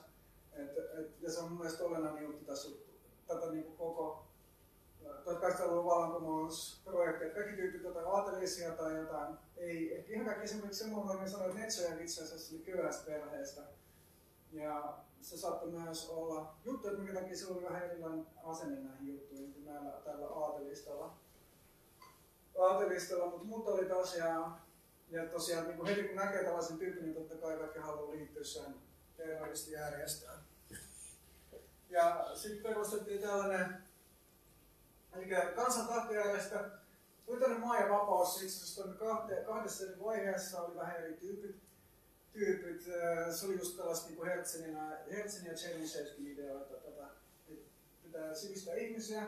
Se oli Pietarissa lähinnä. Moskovassa oli yleisvenäläinen sosiaalivallankumouksellinen organisaatio, joka oli just tämän kansanluoksen menemisen aikaan tämmöisiä samanlaisia ideoita.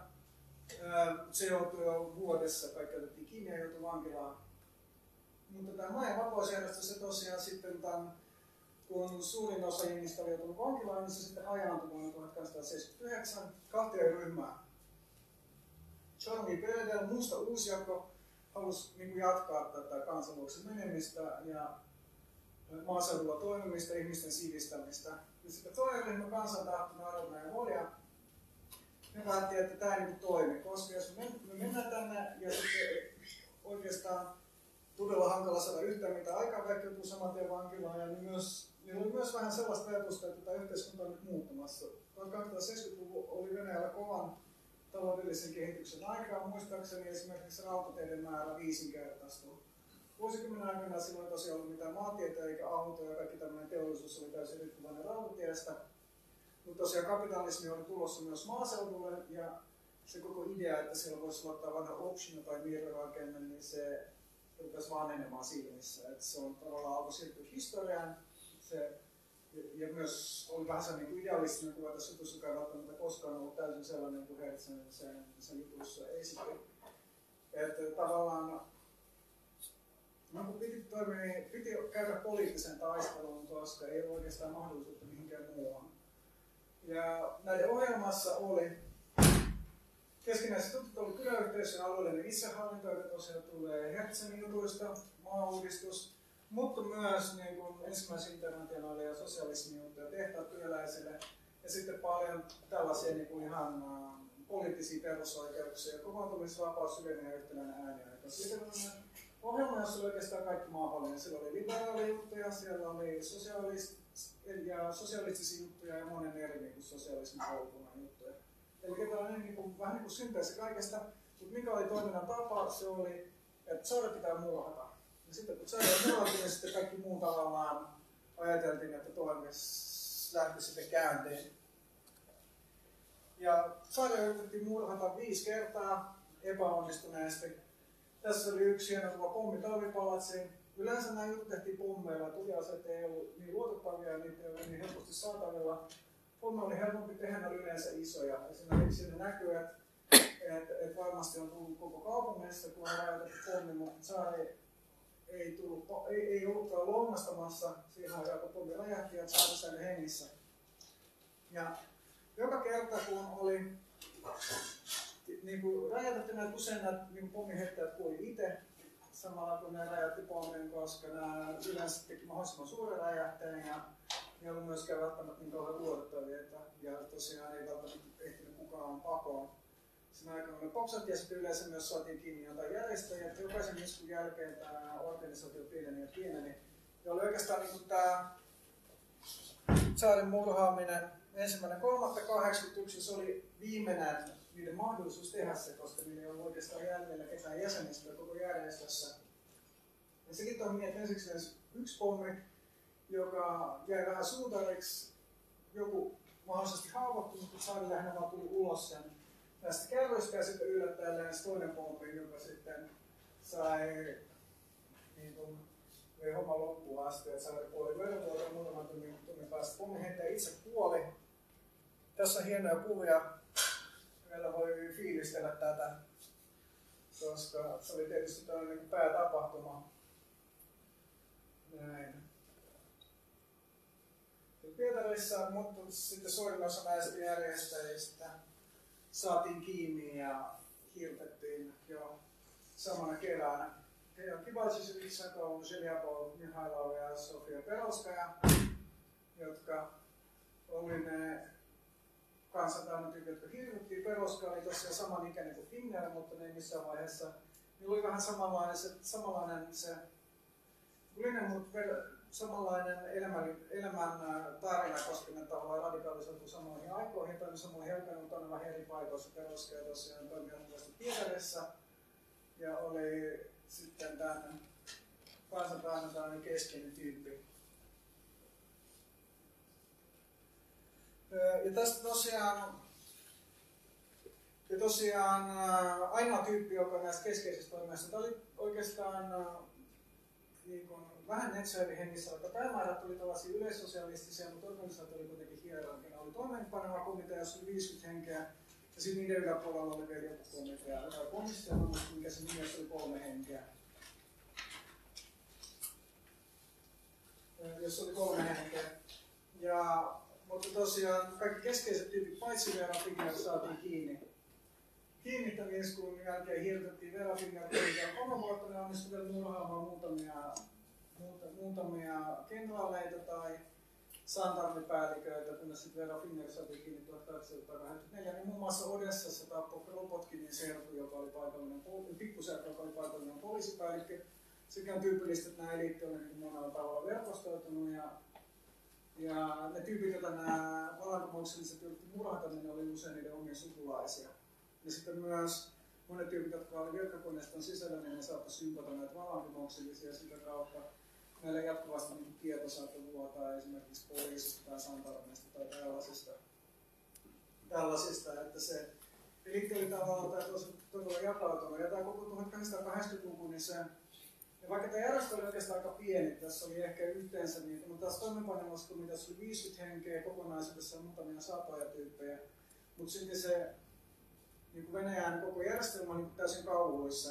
Aika niin valtava osa valtion resursseista meni näiden tyyppien metsästämiseen. Koko seuraavan saari Aleksanteri III kruunajaisia lykättiin kaksi vuotta turvallisuussyistä. Sisäministeriö lopetti kaikki vastaanotot, delegoi vastaanotot muille tyypeille oli oikeastaan niin kuin kauhun jäykistämänä kabinetissaan monta vuotta.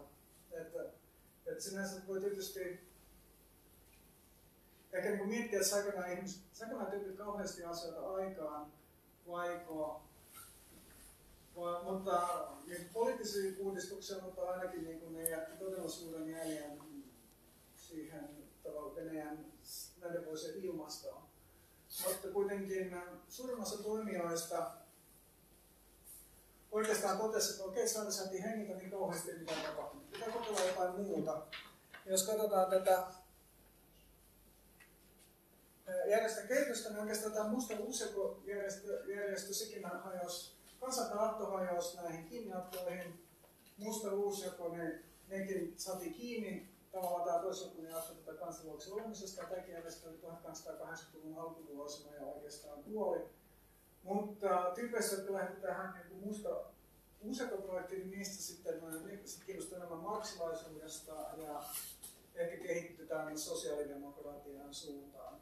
Suuntaan sitten sitä mukaan, kun sit alkoi Venäjällä teollistuneita edistyä ne halusi sitten, sitten ehkä enemmän niin kuin ajatellaan, että vallankumous tulee teollistumista ja teollisuustyöläisten laajentumisen myötä.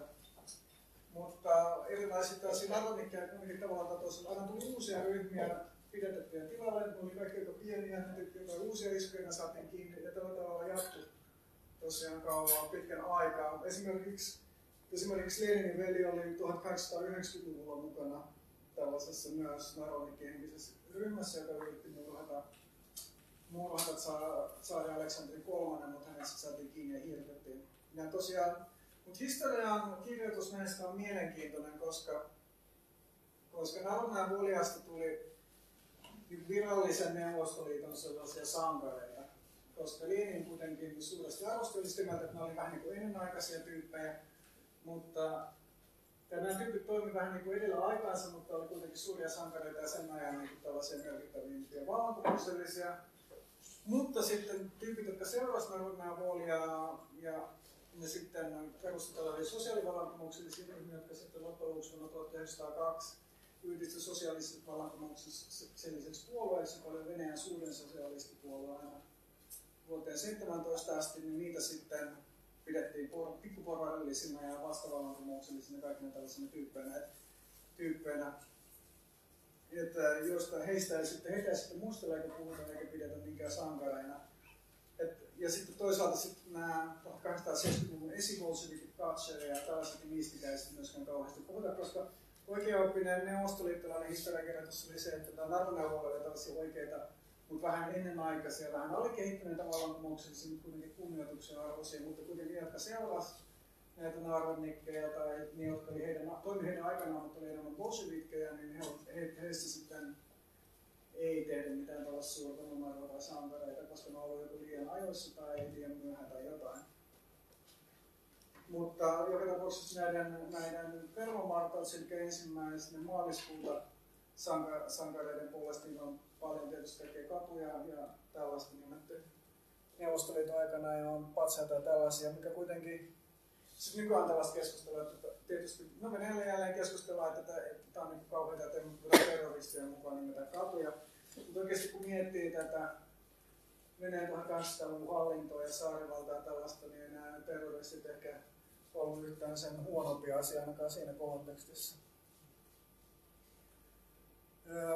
Vela Finner tosiaan joutui sitten, mutta nyt oikeastaan loppuu tämä tavallaan tämä aihe, koska mä sitten palaan tähän tähän Naronikin kehitykseen jo neljän viikon päästä, koska mä puhun tosiaan vuoden 1905 vallankumouksesta ja siitä, miten siitä päätettiin. Ja silloin tosiaan toimittiin ihan toisessa mittakaavassa, koska silloin oli valtavia niin viikkoja kestäneitä katutaisteluita Moskovassa, tuhannet tai kymmenet tuhannet ihmiset osallistuivat näihin tapahtumiin.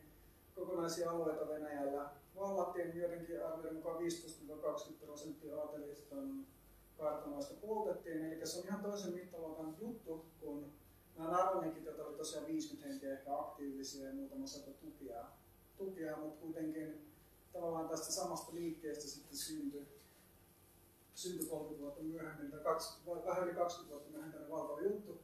Mutta Finger ja nämä tyypit eivät tähän mitenkään osallisena. Finger joutui Pähkinäsaaren linnaan 1884 ja oli siellä tosiaan Tämä Pähkinäsaari siis sijaitsee, mä en sano mitään hienoa karttakuvaa, mutta se sijaitsee niin Laatokalla, siinä kohdassa, missä Nevajoki alkaa. Nevajoki laskee Suomenlahteen, eli se on niin Koivalan kannaksen toisella puolella. Ja sitten sinne pitkään aikaa heitettiin, saari heitti kaikkia, toiset niin Petropavlovskilinnaan, Pietarissa Pähkinälinnaan tuolla, niin heitettiin kaikki vaarallisia tyyppejä Pähkinäsaarelle, vietiin vaarallisimmat vallankumoukselliset. Se oli hyvin erikoislaatuinen vankila, koska siellä oli oikeastaan niin kaikki vangit sai jossain määrin kommunikoida keskenään, mutta ei ole mitään kommunikaatiota ulkomaailman kanssa. Eli nämä tyypit joutu, joutu niin kuin, ei ollut juurikaan mitään kirjavaihtoa, ei vierailuita eikä mitään. Nämä tyypit tuli täysin eristyksessä muusta maailmasta vuosikymmenten ajan. Ja, ja jos oli jotain valitettavaa noilla vankilan ylläpidolla tai siis vangin vartioilla, ja ja vankilan johdolla, niin saattaa olla myös eristyksissä toisistaan. Ja se tosiaan on kauhean monet, oikeastaan kaikista ainoastaan vaarallisimmat tyypit joutu tänne yhteensä noin 40 henkeä, josta Finger oli yksi ensimmäisiä, jota tosiaan 1880-luvulla sinne ruvettiin laittamaan. Ja niistä ainoastaan kolmasosa oikeastaan selvisi, selviytyi hengissä tai terveenäkin sinne sieltä tämän vankilan, vankilasta ulos. Puolet kuoli ja, ja loppu ehkä kuudesosa tuli hulluksi. Mutta Fingeristä mä en ehtinyt kääntää, oli hyvä lainaus muistumista jostain raportista, että oli, oli tämän vankilan johtaja tietysti raportoi suoraan saarille, että mitä sillä tapahtuu, vaikka tietysti mitään siitä, mitä saari sanoo tai tekee, ei raportoida mitään takaspäin muille vangeille, mutta oli niin vankilan johtoskymmäntä, että Finnair on tämä kaikista vaarallisin tyyppi, että kaikki nämä ja kaikki protestit, mitä nämä vangit teki niiden kohtelu vastaan, niin ne oli Finnairin järjestämiä. Myös oli, tai se oli niin johtaja siinä, ja myös näiden niin historia siinä elämänkerran esikuvaissa mainittiin, että se niin joka päivä piti, ainoa tapa Kuntulassa oli käydä seliä edes takaisin. Oli ehkä se niin tyyli, en tiedä, kolme kertaa kaksi metriä tai jotain, mä tiedän, että se käveli niin paljon, että se olisi pystynyt kävelle sen 24 vuoden aikana, että 22 vuoden aikana, mitä oli vankilassa, että, että se olisi niin kuin, riittänyt pidempään kuin maailman ympäri kävelemiseen. Ja sitä voisit miettiä, että sä olet siellä kohdassa, sä et pidä mitään, mitä tapahtuu muusta maailmasta, ja sitten ainoa tavat on tosiaan tämä, se kävelet selli ympäri. Ja sitten tosiaan moni selviytynyt, mutta Finger oli yksi niistä tyypeistä, jotka selviytyi. Ja niin, no jotain siitä vielä unohdin. Mutta sitten tosiaan vielä, niin muutamia, sitä on sen elämänkerran toisessa osassa, on, on sitä vankila-ajasta paljon ja miten vangit siellä niin järjesti protesteja omaa kohtelunsa vastaan. Mutta sitten myös mielenkiintoista niin pari juttua, mitä mä olen aikaisemmin sanoa, että näähän tietysti täällä oli tämmöinen armonanemiskäytäntö, että jos sä anet armoa, niin sun tuomio saattaa huomattavastikin pienentyä.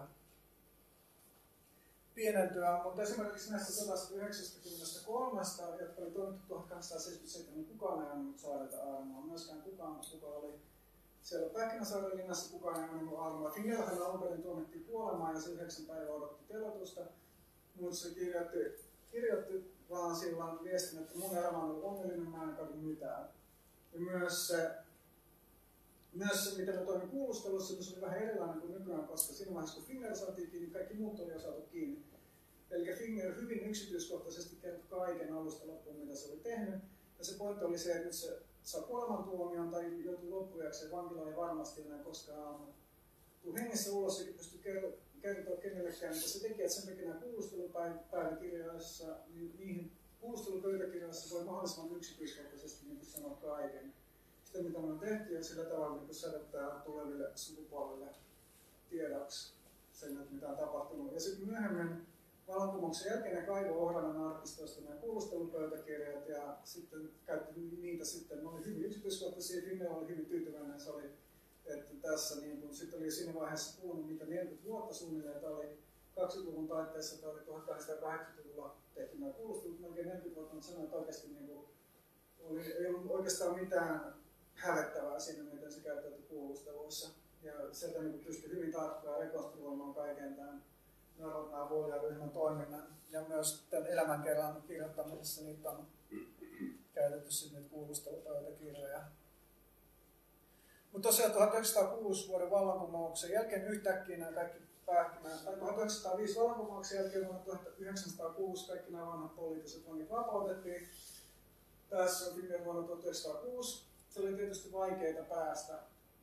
Plus vankilasta, jossa on ollut niin kuin yli 20 vuotta suurin piirtein eristyksessä melkein mitään inhimillistä kanssakäymistä, ei oikein mitään haistiärsykkeitä. Ja sitten yhtäkkiä joutuu puolen maailman, niin siinä kestää niin kuin yli vuoden, että ylipäätänsä jotenkin pystyy rakentamaan itsensä. Hän oli silloin siellä Kasanissa maaseudulla, mutta oli niin kuin hyvin uupunut pitkän aikaa ja oikeastaan niin kuin löytänyt mitään paikkaa yhteiskunnassa, koska suurin osa näistä toimijoista oli jo kuollut, joku vankilassa tai telotettu, kanssa hän toimi ei ole enää mitään samaa järjestöä. Jäljellä ja poliittinen ja kuvio oli hyvin muuttunut. Ensimmäinen, mitä hän teki, hän yritti vähän näiden kansanluoksemedioiden hengissä toimia erilaisia erilaisissa tällaisissa avustus- hyväntekeväisyysjärjestöissä, mutta totesi, että tällainen niin kuin hyväntekeväisyys ei, ei tunnu siltä, että se pystyisi, pystyisi jotenkin niin kuin, uh, luomaan, niin päästä eroon niistä valtasuhteista, mitä yhteiskunnassa vallitsee. Hän kuitenkin sitten muutaman vuoden kuluttua päätyi liittymään uh, sosiaalivallankumouksellisen puolueeseen, josta mä kerron neljän viikon päästä enemmän. Mutta sellaisen kävi sellainen juttu, että näillä oli tosiaan jo- jossain määrin sosiaalivallankumoukselliset, se oli paljon suurempi puolue kuin Aaronikin, mutta jossain määrin toimi samalla taktiikalla, käytti paljon tällaista yksilöte- iskusta, yksilöterroria, eli erilaisia salamurhia, pommiiskuja. Muun muassa sai Venäjän pääministerin, tai itse asiassa ei heisannut, mutta yksi heidän tavallaan sukulaisjärjestö sai pääministerinkin hengiltä jossain vaiheessa Venäjällä, mutta siis kävikin niin, että tämä näiden taistelujärjestön, joka oli os- nyt puolue koneessa sitä edellinen järjestö, johtaja Enso Asef olikin koko ajan ollut ohjelman salainen ilmiantaja, joka oli kymmenen vuoden ajan toiminut tämän taistelujärjestön johdossa, mutta sitten samaten koko ajan antanut tietoja Saaren Ohranalle siitä toiminnasta ja myös monia toimijoita niin kuin paljastanut ja jotka olisi joutunut vankilaan tai yleensä ei edes vankilaan vaan teloitetuksi. Ja monet, sitä oli erilaisia epäilyksiä monen vuoden ajan, mutta sitten kukaan ei niin uskonut niitä, mitä voidaan niin kaikista, kaikista keskeisin tämmöisen aseellisen toiminnan organisoida olikin Saarin agentti, mutta sitten sellainen oli sellainen toimija kuin Burtser, joka ei ollut mikään puolueen jäsen, mutta tällainen riippumaton vallankumouksellinen ja erittäin hyvä tiedonhankkinen, ikään kuin tällainen vallankumouksellinen tiedustelija. Ja vakoilija sitten sai riittävästi todisteita sillä tavalla, että yksi, yksi eläkkeellä oleva saaren upseeri myönsi hänelle, hänelle tämän, tämän aserin olevan saaren agentti, minkä takia sitten oikeastaan koko tämä sosiaalivallankumouksellinen puolue joutui, no sitä mä kerron vielä ensi neljän viikon päästä tarkemmin, mutta koko tämä sosiaalivallankumouksellinen puolue joutui kauheeseen kriisiin, koko niiden tämä toimintastrategia osoittautui kyseenalaiseksi ja hyvin haavoittuvaiseksi, koska tosiaan tällainen niin psykologia hyvin taitaa tyyppi pystyy tosiaan helposti soluttautumaan tällaisiin aseellisiin järjestöihin ja erityisesti jos ne on niin isompia, niin saada siellä paljon tuhoa aikaa ja yksi ainoa henkilö voi tuhota koko järjestön. Minkä takia sitten koko tämä niiden toimintatapa tuli laajemmin kyseenalaiseksi ja vielä Finnairille se oli niin valtava isku ja kriisis myös sen takia, että Finnair oli, niin pitkänä, oli niitä tyyppejä, jotka pisimpään usko, että tämä Asev on, on aito vallankumouksellinen. Hän sitten erosi sosiaalivallankumouksellisesta puolueesta, mutta 1917 sitten vallankumousvuonna hän liittyi tällaisen myös ikään kuin Aranikki perinnepuolueeseen, joka nimi oli perustuslailliset demokraatit, eli kadetit, konstitutionaalinen demokraatit. Ne oli, yksi oli oikeastaan melkein kaikki, niin kuin suurimmassa Venäjän duman näistä uudistusmielisistä puolueista, niin tavalla tai toisella tämän joko Johnny Pelvelien, Mustan Uusiaan tai Narvonaan Vojan, eli kansantahdon perinejärjestö. Osa niistä tuki pommiiskuja, osa ei tukenut, mutta ohjelma oli kaikilla suurin piirtein sama. Jonkinlainen sosialismi, maauudistus, perustuslaillisuus. Ja kadetit oli näistä oikeastaan kaikista maltillisin. Vastusti terroria, vastusti aseellista vallankumousta, mutta kannatti perustuslakia ja maauudistusta. Että tavalla tämä, ja tämä mun mielestä niin hyvin osoittaa tämän koko niin spektrin spektrin, että tästä niin Maronik-liikkeestä, joka oli aika pieni, aika tämmöinen eliittinen ja todella radikaali, niin siitä tuli oikeastaan koko tämä nykyajan poliittinen spektri, koska eihän Suomessa esimerkiksi, eikä Venäjälläkään ole varsinaisesti parlamentissa tyyppi, joka haluaisi saarivallan takaisin. Kaikki toisaalta tavalla tukee parlamentarismia, osa on niin vasemmistolaisempia, osa on oikeistolaisempia, mutta kukaan ei tavallaan kannata niin kuin, tällaisen niin uskonnolliseen ja ikuiseen auktoriteettiin perustuvaa valtaa.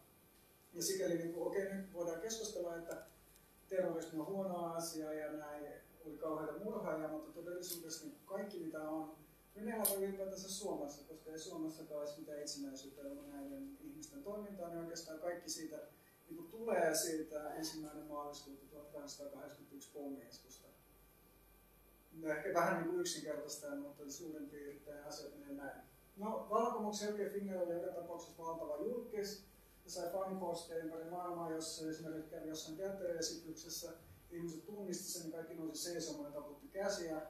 ja, ja piti aplodia, että sitten tuli tällainen, Finnair ei koskaan liittynyt, liittynyt Venäjän kommunistipuolueeseen, koska tosiaan niin kuin sanoin, hän oli tässä vaiheessa tällainen demokraatti, demokraatti ja voi sanoa ehkä jopa liberaali, mutta hänelle se oli tietysti sallittua. Hän ei koskaan joutunut sitten mihinkään ongelmiin, koska ei tietenkään niin tämän asteen julkista ja tällaista kansallissankaria, niin sille ei voi olla ongelmia. Toisaalta siinä vaiheessa, kun hän sitten 30-luvulla erilaisia Fingerin tuttavia ja jopa sukulaisia alettiin telottamaan, niin ei se, että Finger näistä kirjoitti Stalinille, niin kuitenkaan pelastanut kenenkään henkeä. Et hänellä oli sen verran auktoriteettia, että hänet jätettiin rauhaan, mutta ei kuitenkaan niin paljon, että se olisi ketään muuta auttanut. Hän oli viime vuosina lähinnä enemmän keskittynyt tällaisen historian kirjoittamiseen, sitten oli myös tällaisten entisten entisten näiden saarnaajan vankien järjestöjä, jossa hän toimi, mutta nekin sitten tietysti stalinismin aikana kiellettiin ennen pitkään, joten hänelle ei oikeastaan jäänyt sellaista tilaa myöskään missä toimia. Ja myös tosin vuonna 32 niin viimeiset hengissä olevat narodnikit niin sai elinikäisen eläkkeen. Niin kuin Venäjän silloisen NKP jonkun yleiskö, tai mikäköhän se nyt on ollut edessä, edessä. Parlamenttiin vastaavasti niin NKP, mutta joku Duuma, Duuma niiden päätöksellä, mutta kuitenkin tavallaan se, mihin suuntaan Neuvostoliitto lähti kehittymään, niin se ei ollut mitenkään niin Finnairin, Finnairin tällaisten ideoiden mukana, mutta siinä vaiheessa ei enää ollut kauheasti tehtävissä. Mutta, tota, mutta tosiaan suurin piirtein viimeisenä naaranekkina tosiaan puoli kaksi on keuhko kuumeeseen ja on haudattu Moskovaan. Mutta tosiaan näistä talentit lähdetään, että saadaan tämä elämän tarina loppuun, mutta enemmän tosiaan tästä jää paljon tosiaan vielä näitä ennen niin kuin vallankumouksen ja Naronikkien välissä olevia juttuja kertomatta, mutta niin mä sitten palaan neljän viikon päästä. Mutta ehkä tämä nyt riittää, oliko tästä kysymyksiä? Niin. Mä olisin vaan palannut siihen Metsäjeviin sen verran, että sanoit, että Metsäjevi on köyhällistä keskuu, kun lähtöisin toisin kuin noin muut, niin tota, se on tietysti suhteellista. Ja toisin kuin ne muut, jotka oli ihan selkeästi yläluokkaa, niin Metsäjävän oli oikeastaan keskiluokkaa tai pikkuporvaristoa. Että se oli tota, kapakoitsija perheen poika. Ja kapa kuitenkin on pienyrittäjiä, tota, ihan köyhällistä sekään. Niin. Mutta verrattuna niihin muihin, niin toki oli Olisi siis ajattelin esimerkiksi Pietarissa oli jo 1870-luvulla niin ensimmäisiä tällaisia työläisaktivisteja, eli Piotr Aleksejev, joka toimi näissä niin Tsaikovski-laajaisissa. Hänet saatiin kiinni joskus 1800, tässä oli itse asiassa jopa,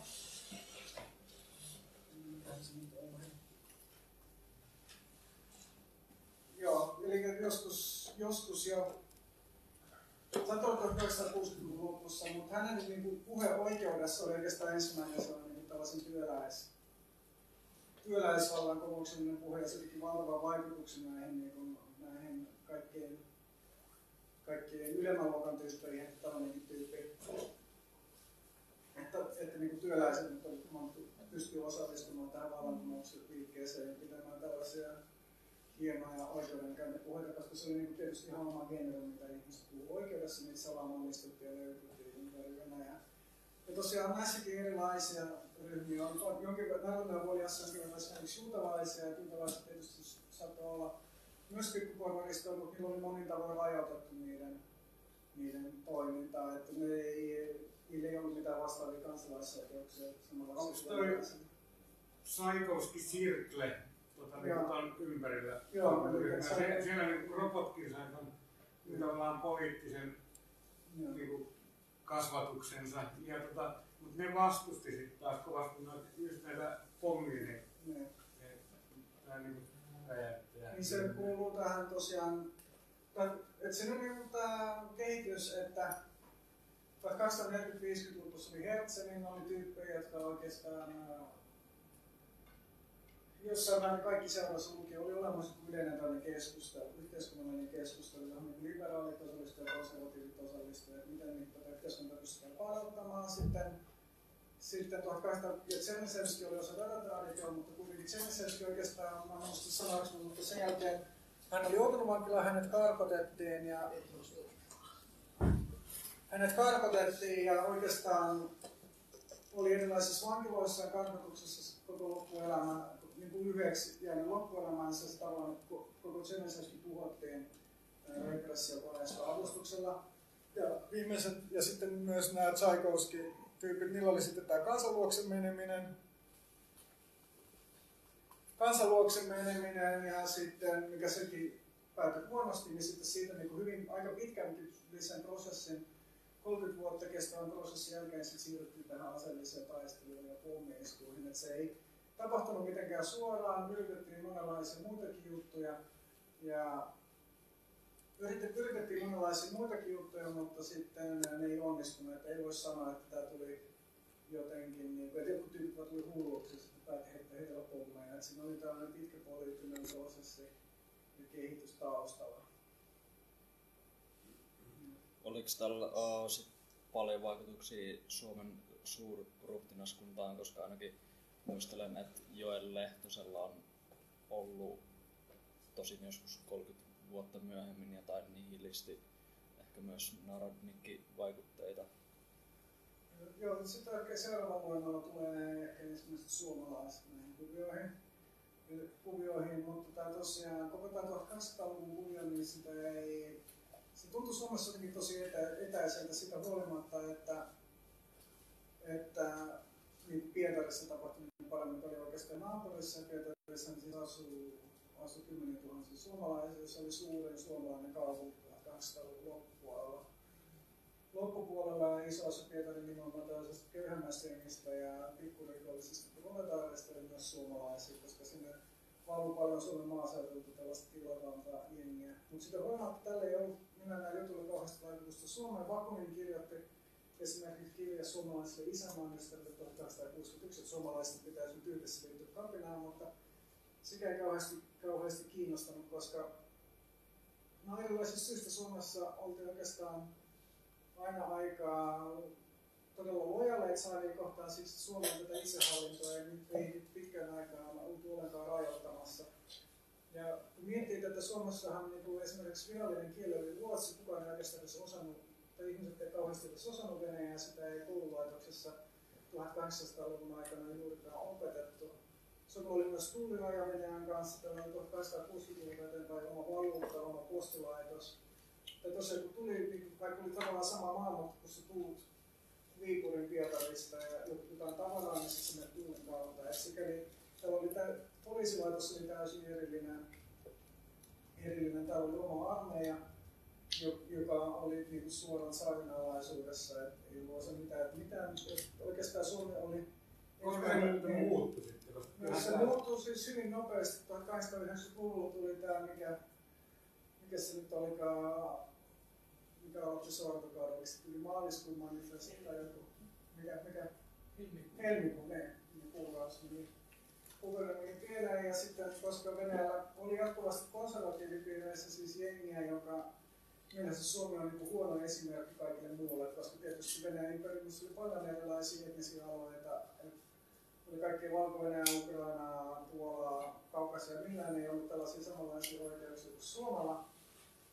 Et, et oli niin kuin sitten, ja konservatiivit niin vuosikymmenen aikana kirjoitti tätä Suomen niin kuin, eri oikeudet todella vaarallinen mikä on puhuttava. Ja sitten Nikolai toinen, joka ei ollut kauhean itsenäinen eikä fiksu ajattelija, niin sitten 1899 päätti, että nyt pitää aloittaa tällainen niin vallan keskittäminen. Ja se tietysti johti Suomessa hyvin nopeasti. Täällä kerättiin adressi, johon saatiin melkein puoli miljoonaa nimeä. Tai siis sortotoimet, niihin liittyy erilaisia juttuja, niihin liittyy esimerkiksi, kouluihin tuotiin Venäjää. Ensimmäisiä juttuja oli varmaan, että kouluun tuotiin Venäjän opetusta ja sitten erilaista, erilaista tällaista kuin integraatiota. Vasta myöhemmin opetettiin Suomen armeija. Armeija esimerkiksi yritettiin tehdä tehdä asevelvollisuus osa Venäjän armeijaa, mutta koska suurin osa ihmisistä kieltäytyi kutsunnoista, niin loppujen lopuksi Suomen armeija lakkautettiin kokonaan Suomeen. Joo, siis Aleksanterin toisen aikana hyvää aikaa Suomessa, eli täällä ei ollut maoria, eli tämä maorilla ei käynyt huonosti Suomessa, koska niitä ei ollut. Ja toisaalta sitten saatiin oma rahaa ja omat postimerkit ja kaikkea.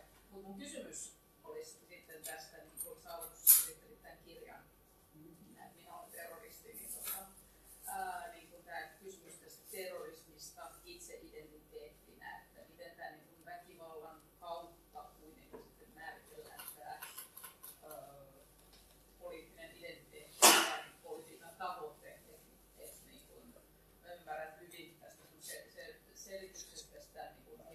taustan, jossa nähdään, että ää, on niin kuin tarpeellista, mutta, mutta niin kuin, miten ää, se kuitenkin joskus tulee niin keskeinen identiteetti tai keskeisin taktiikka. Mä haluaisin, voi niinku tota, mä palaan tähän ehkä edelliseen kysymykseen loppuun, ja sitten käsiksi Suomessa kerättiin tosiaan tämä valtava aikaisemmin, se ei tuottanut mitään tulosta, niin sen jälkeen hyvin nopeasti muutamassa vuodessa Suomesta tuli, Suomesta tuli oikeastaan kaiken tämän val- vallankumoustoiminnan pesä. Kaikki nämä puolueet, sosiaalivallankumoukset, maksimalistit, jotkut Bolshevikin puolueen jaostot järjesti Suomessa kokouksia täällä kun Helsingissä tällaiset latvialaiset bolshevikki kautta anarkistiset pankkiryössä ryösti pankin, niin Helsingin poliisipäällikkö järjesti niiden pakenemisen Ruotsiin. Ja tavallaan täällä niin kun, ja, ja tosiaan sitten suurlakkoja tämä vuoden 1950 asia erikseen, kun Schauman tappoi tuon kuvernöörin Bobrikovin, niin sitäkin niin ihmiset suurimmassa osaksi symppasi. Ja Schaumanin haudalle tuotiin tuhansia niin kukkeja ja tällaisia. että se, muutamassa vuodessa Suomen mieliala siirtyi tällaisesta niin hyvin lojaalista ja saaria tukevasta tyypästä Suomessa niin yleensä ihmisillä oli kaikkien saarien kuvat seinällä, seinällä paitsi Nikolai toisen, joka sitten otettiin pois.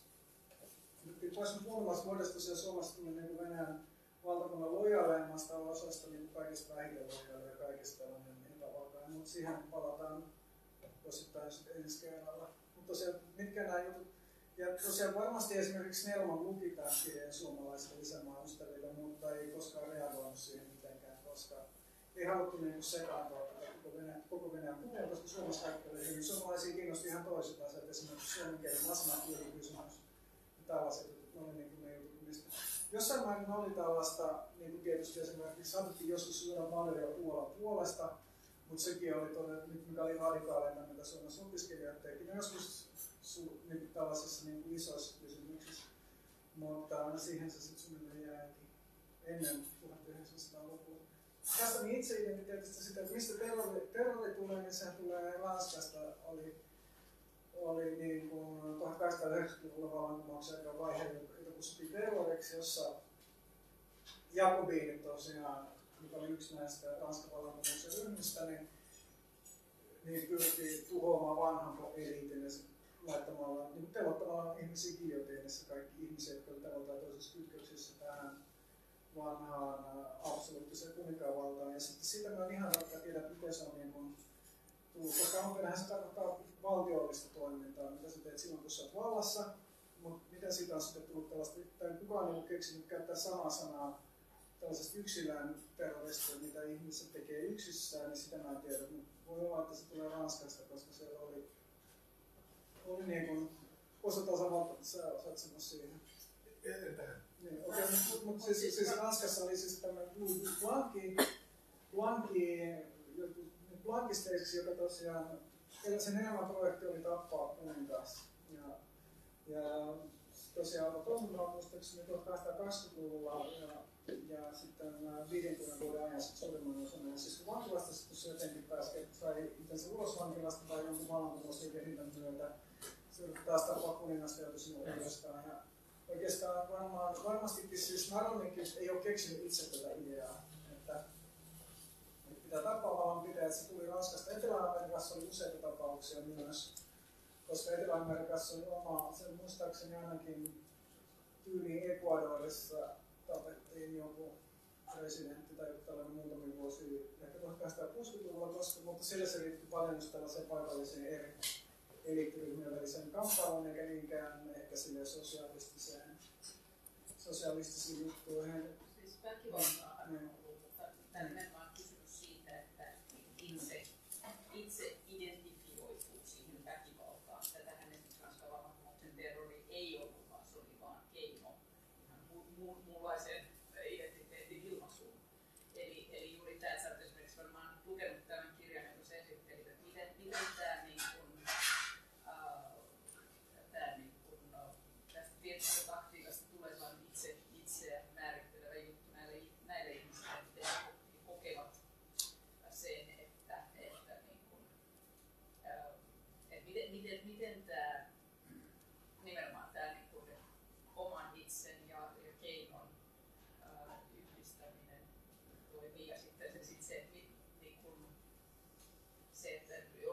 voi ymmärtää se, että nyt halutaan jostakin tyyppistä eroa ja se tapetaan, mutta, mutta tosiaan, että isompi määritelmällinen kysymys.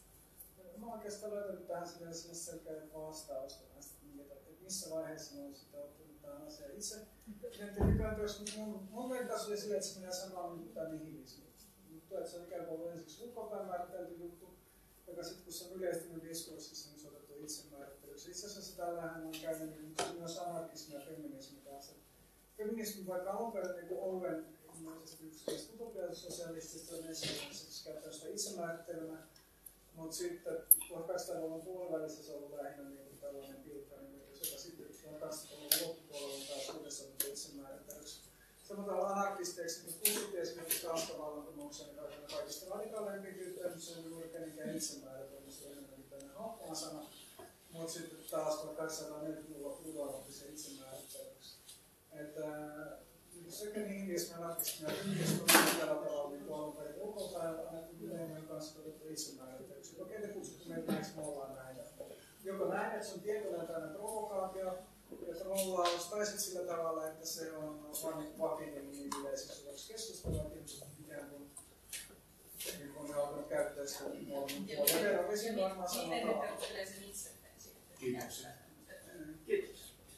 No, just veikkaisin, että se on, no niin, nämä kaksi tapaa. Joko sillä, että se on niin provokaatio, ja sellainen niin kuin, tavallaan rekuperaatio, että ikään kuin tällainen hokmasana, mitä sanon käyttöön, tai sitten se on niin, niin sellainen yleinen. Ja nämäkin tyypit, niin ei se, siinä ei ehkä ole, ole myöskään aina niin, niin paljon sellaista ajattelua, että mihin tämä kaikki johtaa. Että jos nyt, ja sitten sellaista, mutta myös se toisaalta niin on olemassa tämä esimerkki Ranskan vallankumouksen esimerkki, jossa kuitenkin on jo tällainen aika olennainen esimerkki, miten tällainen niin väkivaltainen vallankumous tavallaan riistäytyy käsistä. Mutta sitten se, sitä huolimatta nämä tyypit on ollut sitä mieltä, että tämä homma on pakko toistaa, koska muuten ne ei edisty ja osittain tietysti voi sanoa, että on myös oikeasti. Niin. Mä en nyt muista yhtään tällaisia esimerkkejä, että anarkistit, jotka on niin kuin pitänyt itseään anarkisteina, on sanonut, että on myös terroristeja, paitsi yhden. Ja se oli niin kuin nimenomaan lukenut joskus tuolla niin kuin Japanin ja Kiinaan. Tai Manchuria luettua. Ja silloin oli siis jotain näitä, jotka ainakin piti itseään anarkisteina, niin kuin että taisteli kiinalaisia vastaan ja japanilaisia vastaan. Ja se niistä jotkut ainakin niin kuin, tavallaan määritteli itsensä itse terroristiksi. No sotteros myöskin.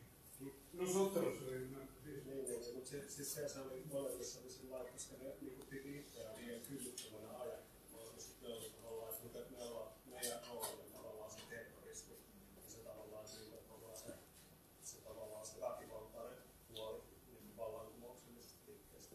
Mutta ne tietysti oli just sitä vallankumouksellista liikettä kanssa. että Vaikka ne niin itse kutsuivat sitä terrorismia, niin kuitenkin oli osa niin kuin ison, isompaa vallankumouksellista liikettä. Sitten taas oli nihilismi, mitä on vähän vääristössä tavallaan kieltää jopa sen niin kuin, jonkun kansan tahtoon ja kaiken tällaisen asioita.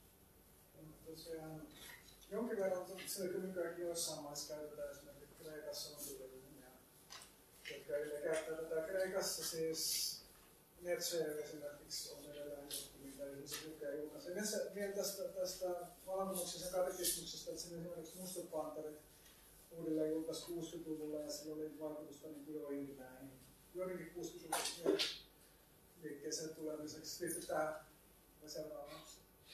uusi kysymys.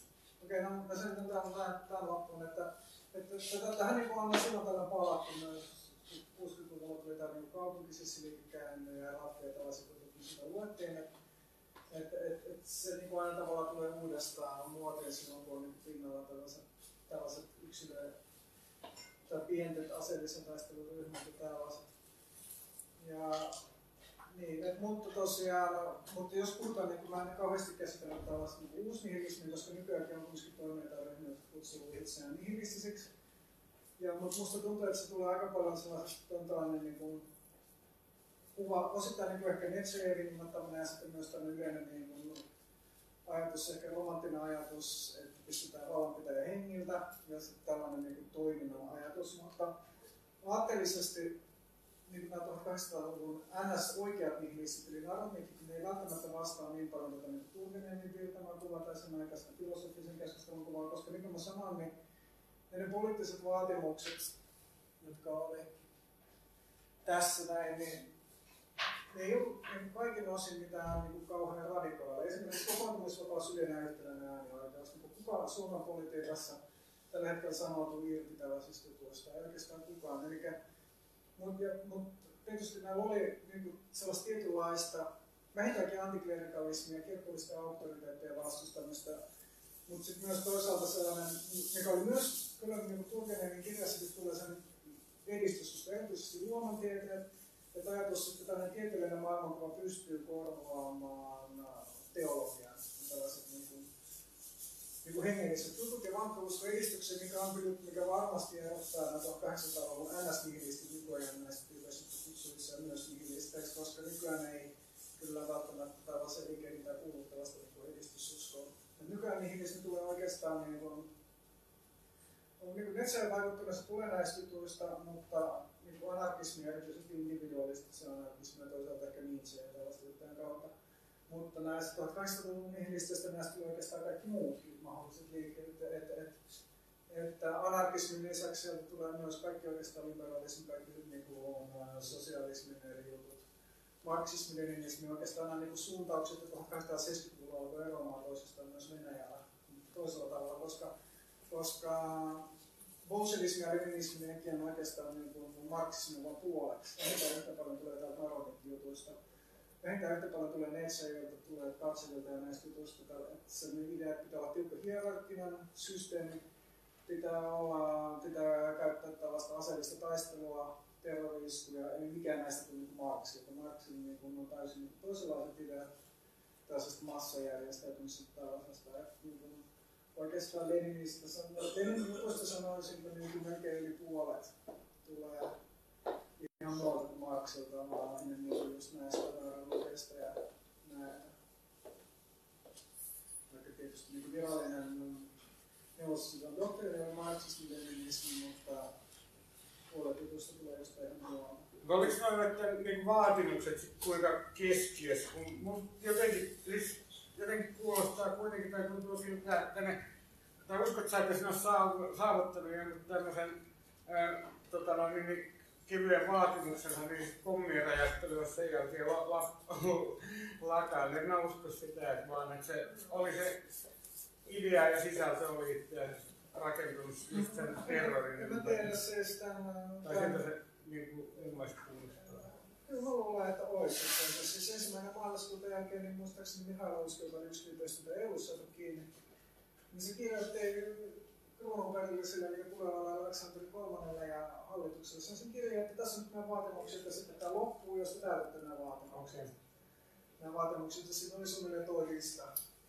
Tuo lista saattoi olla, että ei edes ollut ihan noin kattavaa, että siinä oli nyt lähinnä tämä olennaiset jutut, mihin nämä palasi uudestaan uudestaan, oli tämä maa-uudistus, joka oli johonkin just esimerkiksi näiden maaorien ikään kuin lunastusmaksujen lopettaminen ja sitten tällaisia perusdemokraattisia juttuja. Miten toi, tuota, ja kyllä mä luulen, että saan aina suostumassa. Miten tuolla Venäjällä silloin tuohon aikaan, oliko siellä mitään tämmöisiä niin kuin, äh, talonpoikien tai työläisten joukkoliikehdintöjä tai niin kuin sä just äsken mainitsit siitä, että sit vähän mennään ajassa eteenpäin, niin Suomeen kun tota, tuli nämä kutsun, tai kukaan ei mennyt kutsuntoihin ja tällä tavalla, niin jotenkin musta tuntuu kuitenkin, että loppujen lopuksi nämä tämmöiset joukkoliikkeet on kuitenkin ne niin keskeisin. Ne täytyy saada syntymään. Et ei nää, en mä ainakaan ihan suorat käsin osaa antaa ar- niin suurta arvoa asioiden eteenpäin viemisessä tota, jollekin yksittäisten ihmisten, niin kuin, jotka itsekin yläluokasta, niin pommien heittelylle tai siis on sekä kyllä ja ei. Että, no tässä on nyt tämä, että ensinnäkin just tämä, tässä näkee tämä maanien vapautus, niin se ensinnäkin tuli ennen kaikkea talon näiden maarien omien, oman kapinoinnin seurauksena. Kaikille oli oikeastaan selvää, että jos olisi tullut kymmenenkin vuotta, kymmenenkin vuotta niin lykätty sitä tulevaisuuteen, niin todennäköisesti olisi alkanut joku aivan massiivinen talon poikkaiskapinen juttu. Mutta myös niin kuin sanottiin, että kyllähän nämä niin yritti oikeasti tosissaan luoda liikettä yhdessä työläisten ja talonpoikien kanssa. Ensimmäinen iso lakko Venäjällä oli muistaakseni ehkä 1875, että se oli vähän ennen Naronikkeen toimintaa, mutta Mutta toisaalta en mäkään niin sano, että olisi välttämättä ollut aina vaihtoehto, mutta myös ja osittain, niin kuin, niin kuin, niin kuin mä sanoin tässä, tässä maa- ja vapausryhmässä oli, oli jakaantu kahtia niiden mukaan, jotka halusivat jatkaa tätä vanhaa toimintaa työläisten ja pienviljelijöiden kanssa niille, jotka halusivat siirtyä tähän yksilötoimintaan. Mutta mut, niin kuin mä niin tämä pohjustuksen pointti oli, että ihmiset yritti niin kaiken tavoin luoda tällaista massaliikettä ja luoda jotain yhteyksiä, mutta usein se ei onnistunut. Ja kyllä niin kuin erilaiset, mulla ei nyt ollut tässä mä mukana mitään tilastoja siitä, että kuinka paljon oli erilaisista talonpoikais liikehdintää, mutta ei se loppunut mitenkään täysin 1863, niin jatkuvasti oli erilaisia mielenosoituksia, mellakoita ja tällaisia juttuja, mutta sitten joskus oli ihan toisin, esimerkiksi oli 1881 oli jollain alueella, just yli valkoinen Ukrainan alla juutalaisten vastaisia pogromeja, ja sitten ensiksi näin niin kirjoitti, että okei, okay, täällä oli nyt taas tällaista, niin kuin talonpojat tuli taas kapinoon ja vallankumous lähestynyt, sitten on tajunnut, että ei tässä ole oikeastaan mitään tekemistä vallankumouksen kanssa, että se oli vain tällaista niin kuin täysin täysin väärin kohdistettua ja järjetöntä tai väkivaltaa, joka tietysti osittain niin johtuu yhteiskunnan vastakkainasettelusta, mutta kuitenkin myös osoittaa sen, että talonpoikaisten kanssa on vielä aika paljon työtä edessä. Mutta sitten viime kädessä hän kyllä sitten pystyi luomaan sen. Ja kyllä 1905 vuonna niin kyllä tämä talonpoikais- ja työläisliikehinta, niin kaikki niin toimintasi yhdessä. Ja, ja tosiaan vuonna 17 oli sitten tämän perustuslakia säätävän kokouksen vaalit, jossa tosiaan oli ensimmäistä kertaa yleinen yhtäläinen aineoikeus. Kaikki säännöstä, ja siinähän niin eserät, oikeastaan niin kuin Eserät sai yli 60 prosenttia äänestä ja Bolshevikit sai yli 20 prosenttia äänestä ja lopuksi sitten Bolshevikit 7 prosenttia, että erilaiset näiden niin liikkeiden perilliset sai yli 90 prosenttia äänestä ja lopustakin suurin osa oli näitä kansallisia erilaisia puolalaisia tai kaukaisia tai Kasakstanin erilaisia vallankumouksellisia ryhmiä. Että oikeastaan se oli aika pitkälti konsensus vuonna 17, että nämä tyypit niin oli tavalla tai, tavalla tai toisella oikeassa. Ja Eserat oli tosiaan se ryhmä, joka jatkoi tätä yksilöterroria pisimpään. Ja ne saa kaikista eniten ääniä. Tietysti aina voi miettiä, että onko se onko tällaiset ää, niin kuin yksilö, että, et, kuinka, mistä niin kuin vaalit kertoo, että se on kumminkin voi olla tietysti vähän satunnaista, että kuka monesti vaaleissa niin erityisesti tällaisessa jutussa välttämättä ei ole niin mitään niin paljon sellaisia keskustelukanavia tai jotain, mutta jotenkin kumminkin viesti oli kulkena. Tietysti lupauksilla on, on, on, on tota, merkitystä asiaa. Jos puolue että kaikille maata, niin sitten ihmiset tietysti mielellään niitä niin tottelee, mutta kuitenkin pointti oli se, että näiden toiminta saa ikään kuin jälkeenpäin valtavan legitimiteetin. Ja mun mielestä se ei ole mitenkään ehkä sattumaa, koska ihmiset on välttämättä kuitenkaan ja se on välttämättä seurausta mistä propagandasta. Ei vuonna 17 vielä ehtinyt olla mitään niin kuin, tällaista näiden ihmisten nostamista mihinkään erikoisasemaan. Tyypit olivat sitä mieltä, että saarivalta oli täysin diskreditoinut itsensä ja ne tyypit, jotka panosti eniten sen puhumiseen, niin ne sai mitään. Sitten sellainen, mutta... Mutta mitä nousi tilalle ja minkä muodon se sai, niin siinä oli mukana ne samat elementit tuhota tota, niin, niin, mm. ihmisiä. Ja tota, no, minkä verran se niin kuin, matkasin niin kuin, on se itse asiassa, siinä on ne kaikki ainekset otettu mukaan, se al, niin kuin, ah, jätetään, jätetään se ihmishengen arvo niin alhaiseksi. Osittain joo, mutta myös oikeasti kaikki tämän itse su, suurin niin kuin esimerkki... Oikeastaan mä kritisoin lähinnä metsäjiä, mitä sen niitä muista. Niin. Mutta niin kuin mä sanoin, niin täällä sanoi, että Wigner sanoi 1870-luvulla, että Nietzsche oli epä, että Nietzsche pidettiin hirveänä tyyppinä, koska siinä vaiheessa ikään kuin kun Nietzsche ensiksi tuli länsä, niin kaikki pitäisi niin kuin ihailla sitä, että Bakunin palvoi sitä ja Helsingistä suurena sankarina ja kaikki antoi sille rahaa. Ja mitä Sehän kusetti se oli valehdellut näille. Esimerkiksi se, että se olisi ollut vankikarkuri Venäjältä, niin eihän se ollut mikään vankikarkuri. Ja se selitti Bakuninille ja muille näin, ja sitten ne tosiaan sai niitä ihailuja kunnioitukset. Niin mm. Mutta sitten siinä vaiheessa, kun Finnair tuli Sveitsiin, niin siinä vaiheessa tuli paljastunut, kukaan ei kauheasti tykännyt Netselistä, kun kukaan tykännyt myöskään Trachevista, joka oli se niin ensimmäinen. Koska kukaan ei niin kuin, halunnut tällaista tiukan keskusvaltaista juttua. Ja tietysti niin kuin mä puhun tästä sitten joskus syksyllä, se oikeastaan neljäs luento sitten vasta, miten nämä eserät taisteli bolshevikin valtaa vastaan. Mutta nämä terror, mutta sul, tietysti se niin vaihtelee kaikista näistä poliittisista suuntauksista, osa jengistä tuki bolshevikin anarkisteista vähintään kolmasosa niin Leninistä hallintoa, vaikka vastustajat ei voi sanoa, että eserot vastusti tätä tai anarkistit vastusti muutosvaltaa, koska nyt oli erimielisyyksiä. Nyt tietysti kannattaa miettiä, että minkä takia oli ja näin niin kuin sata vuotta myöhemmin, niin, niin että, tähän päädyttiin, mutta pointti oli, että suurin osa näistä terroristeista, jotka oli edelleen niin Finner ja muut, niin ei ne missään vaiheessa tukenut tota, Neuvostoliiton terroristista puolta. Tai niin suurin osa niistä ei tukenut, ei etenkään Finner. Mutta niin kuin Neuvostoliiton terroristisesta puolesta, niin siis tämän Tsekan perust, sitä perustamassakin oli anarkisteja. Että. Niin, että sitä niin kuin, voi tavallaan anarkisti täysin tästä käsiä, Ei voi. ei toista mitenkään, mutta, mutta myös varmasti oli, kyllä mä sitä mieltä, että toisenlainen kehitys voisi olla mahdollinen. Mutta tietysti varmastikin Netsejevin idealla on vaikutusta asiaan, on melkein on vaikutusta. Oli myös sellaisia esimerkiksi, mistä mä puhun äsken, ensi kerralla, niin kesäisesti hän liittyy eros useampiin koulukuntia, että oli myös esimerkiksi maksimalistien ryhmä, joka oli kaikista ikään kuin radikaalimmat tyypit, jotka olivat sitä mieltä, että tällaisen niin kuin symbolisen vallanpitäjän vastaan kohdistuu terroria vastaan, niin pitää myös niin kuin, tuhota maanomistajien luokka fyysisesti. Fyysisesti, että niin kuin iskee kaikkien maanomistajia vastaan ja tappaa ne. Että tästä oli erilaisia koulukuntia ja jotkut niistä rupesivat olemaan tietysti lähempänä, lähempänä sitten tällaista niin kuin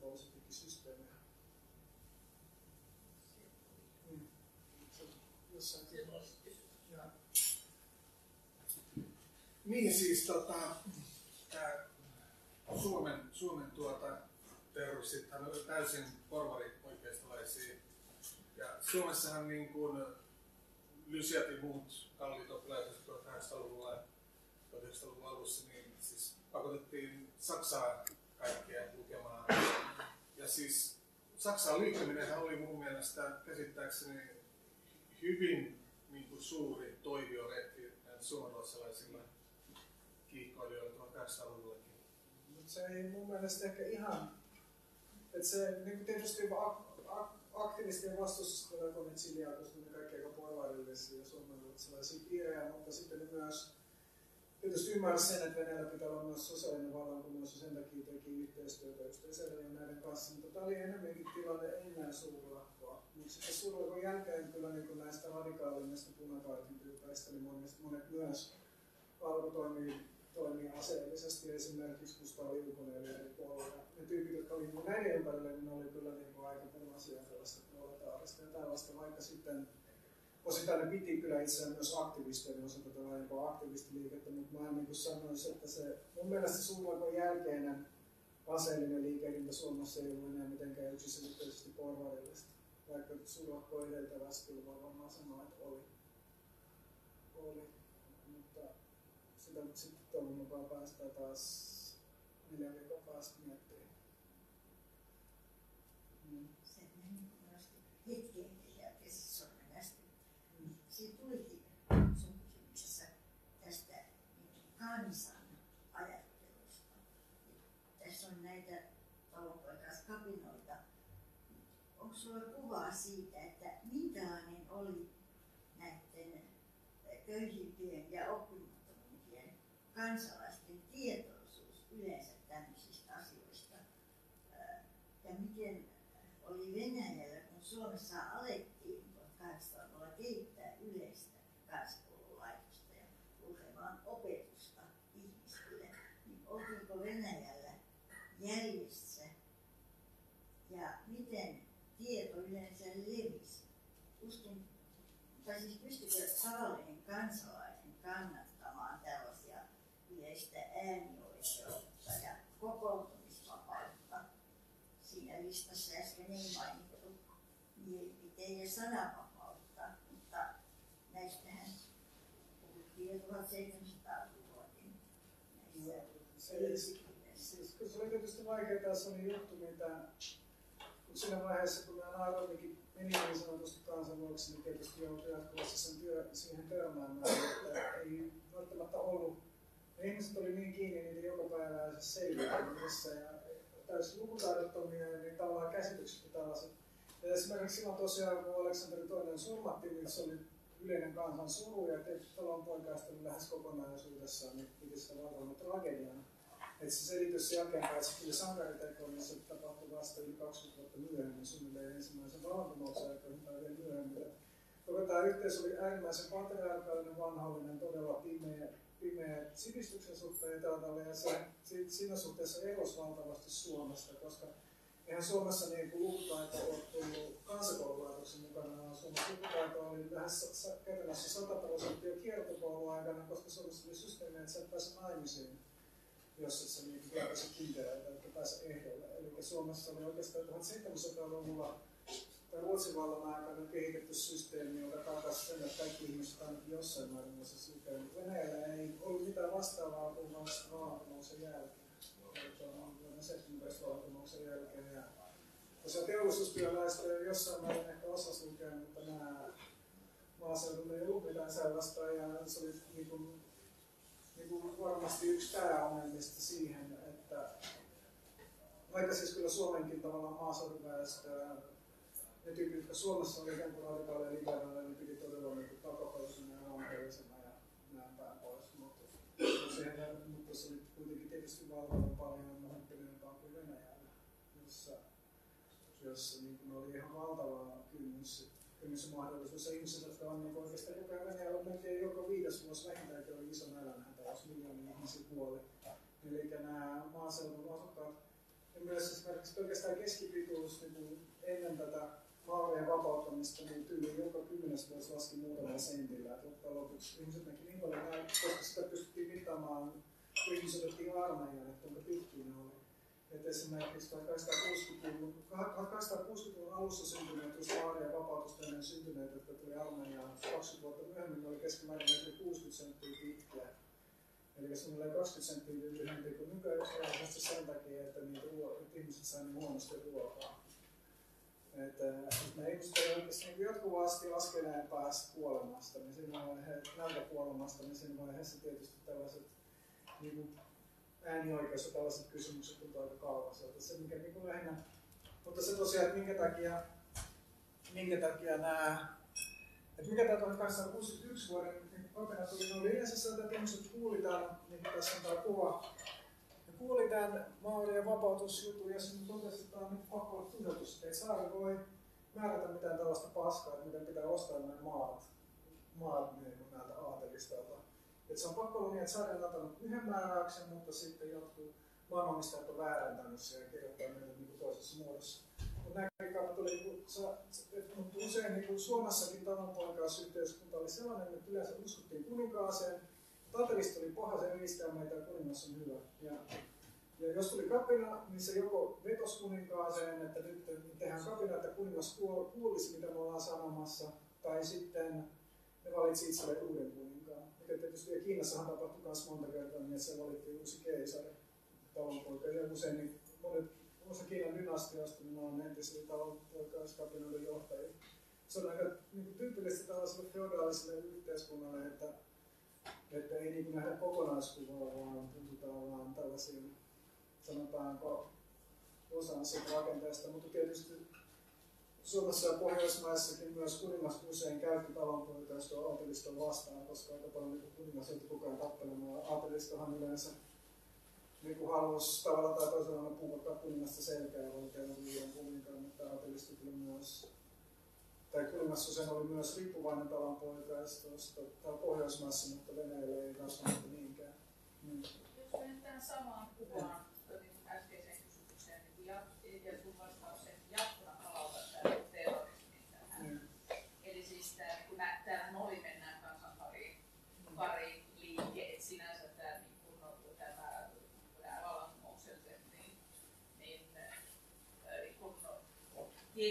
tietyllä ajatustasolla ajattelin, että, että näitä, ehkä, ehkä voisi saada, saada niin mutta toisaalta niin tavallaan vastaus siihen, että niin että tämä taso on niin alhainen. No, oli vastaus, lähinnä oli vastaus siihen, että nämä ihmiset, tuli kansan paljon pääosin joutu vankilaan ei se ehkä, niin kuin, mutta tietysti se hitaus ja hankaluudet myös kuvaa. Tuossa on toinen. kuva siihen, että mitä se, se kansanpaiden menemisestä sitten siellä seurasi. Seurasi sitten ehkä se. Ehkä vielä muutama kysymys, että voisi ehkä lopettaa, koska Ulla ja Ei siellä sen paremmin käynyt sitten. No ei niilläkään käynyt, mutta ainakin päästiin niin kuin saatiin vähän koostettua tätä. Mm. Niin sä kerroit tuossa aikaisemmin vuodesta 1904 mainitsit sauman. Kun mä muistan, että koulussa puhuttiin Eusen Suomanista. Ja niin kuin sukunnoin Suomanista se Eusen saisi olla kielletty. Niin, äh, Mä oon ajatellut, että se oli ranskalainen tapa vääntää tämän meidän kotoperäisen kielen. Se on hyvä kupi. Niin, onks nyt asiantuntijat mitä niin paljon. Se oli vain jännä, kun sitä 60-luvua, kun mä kävin koulua, miten ampivainen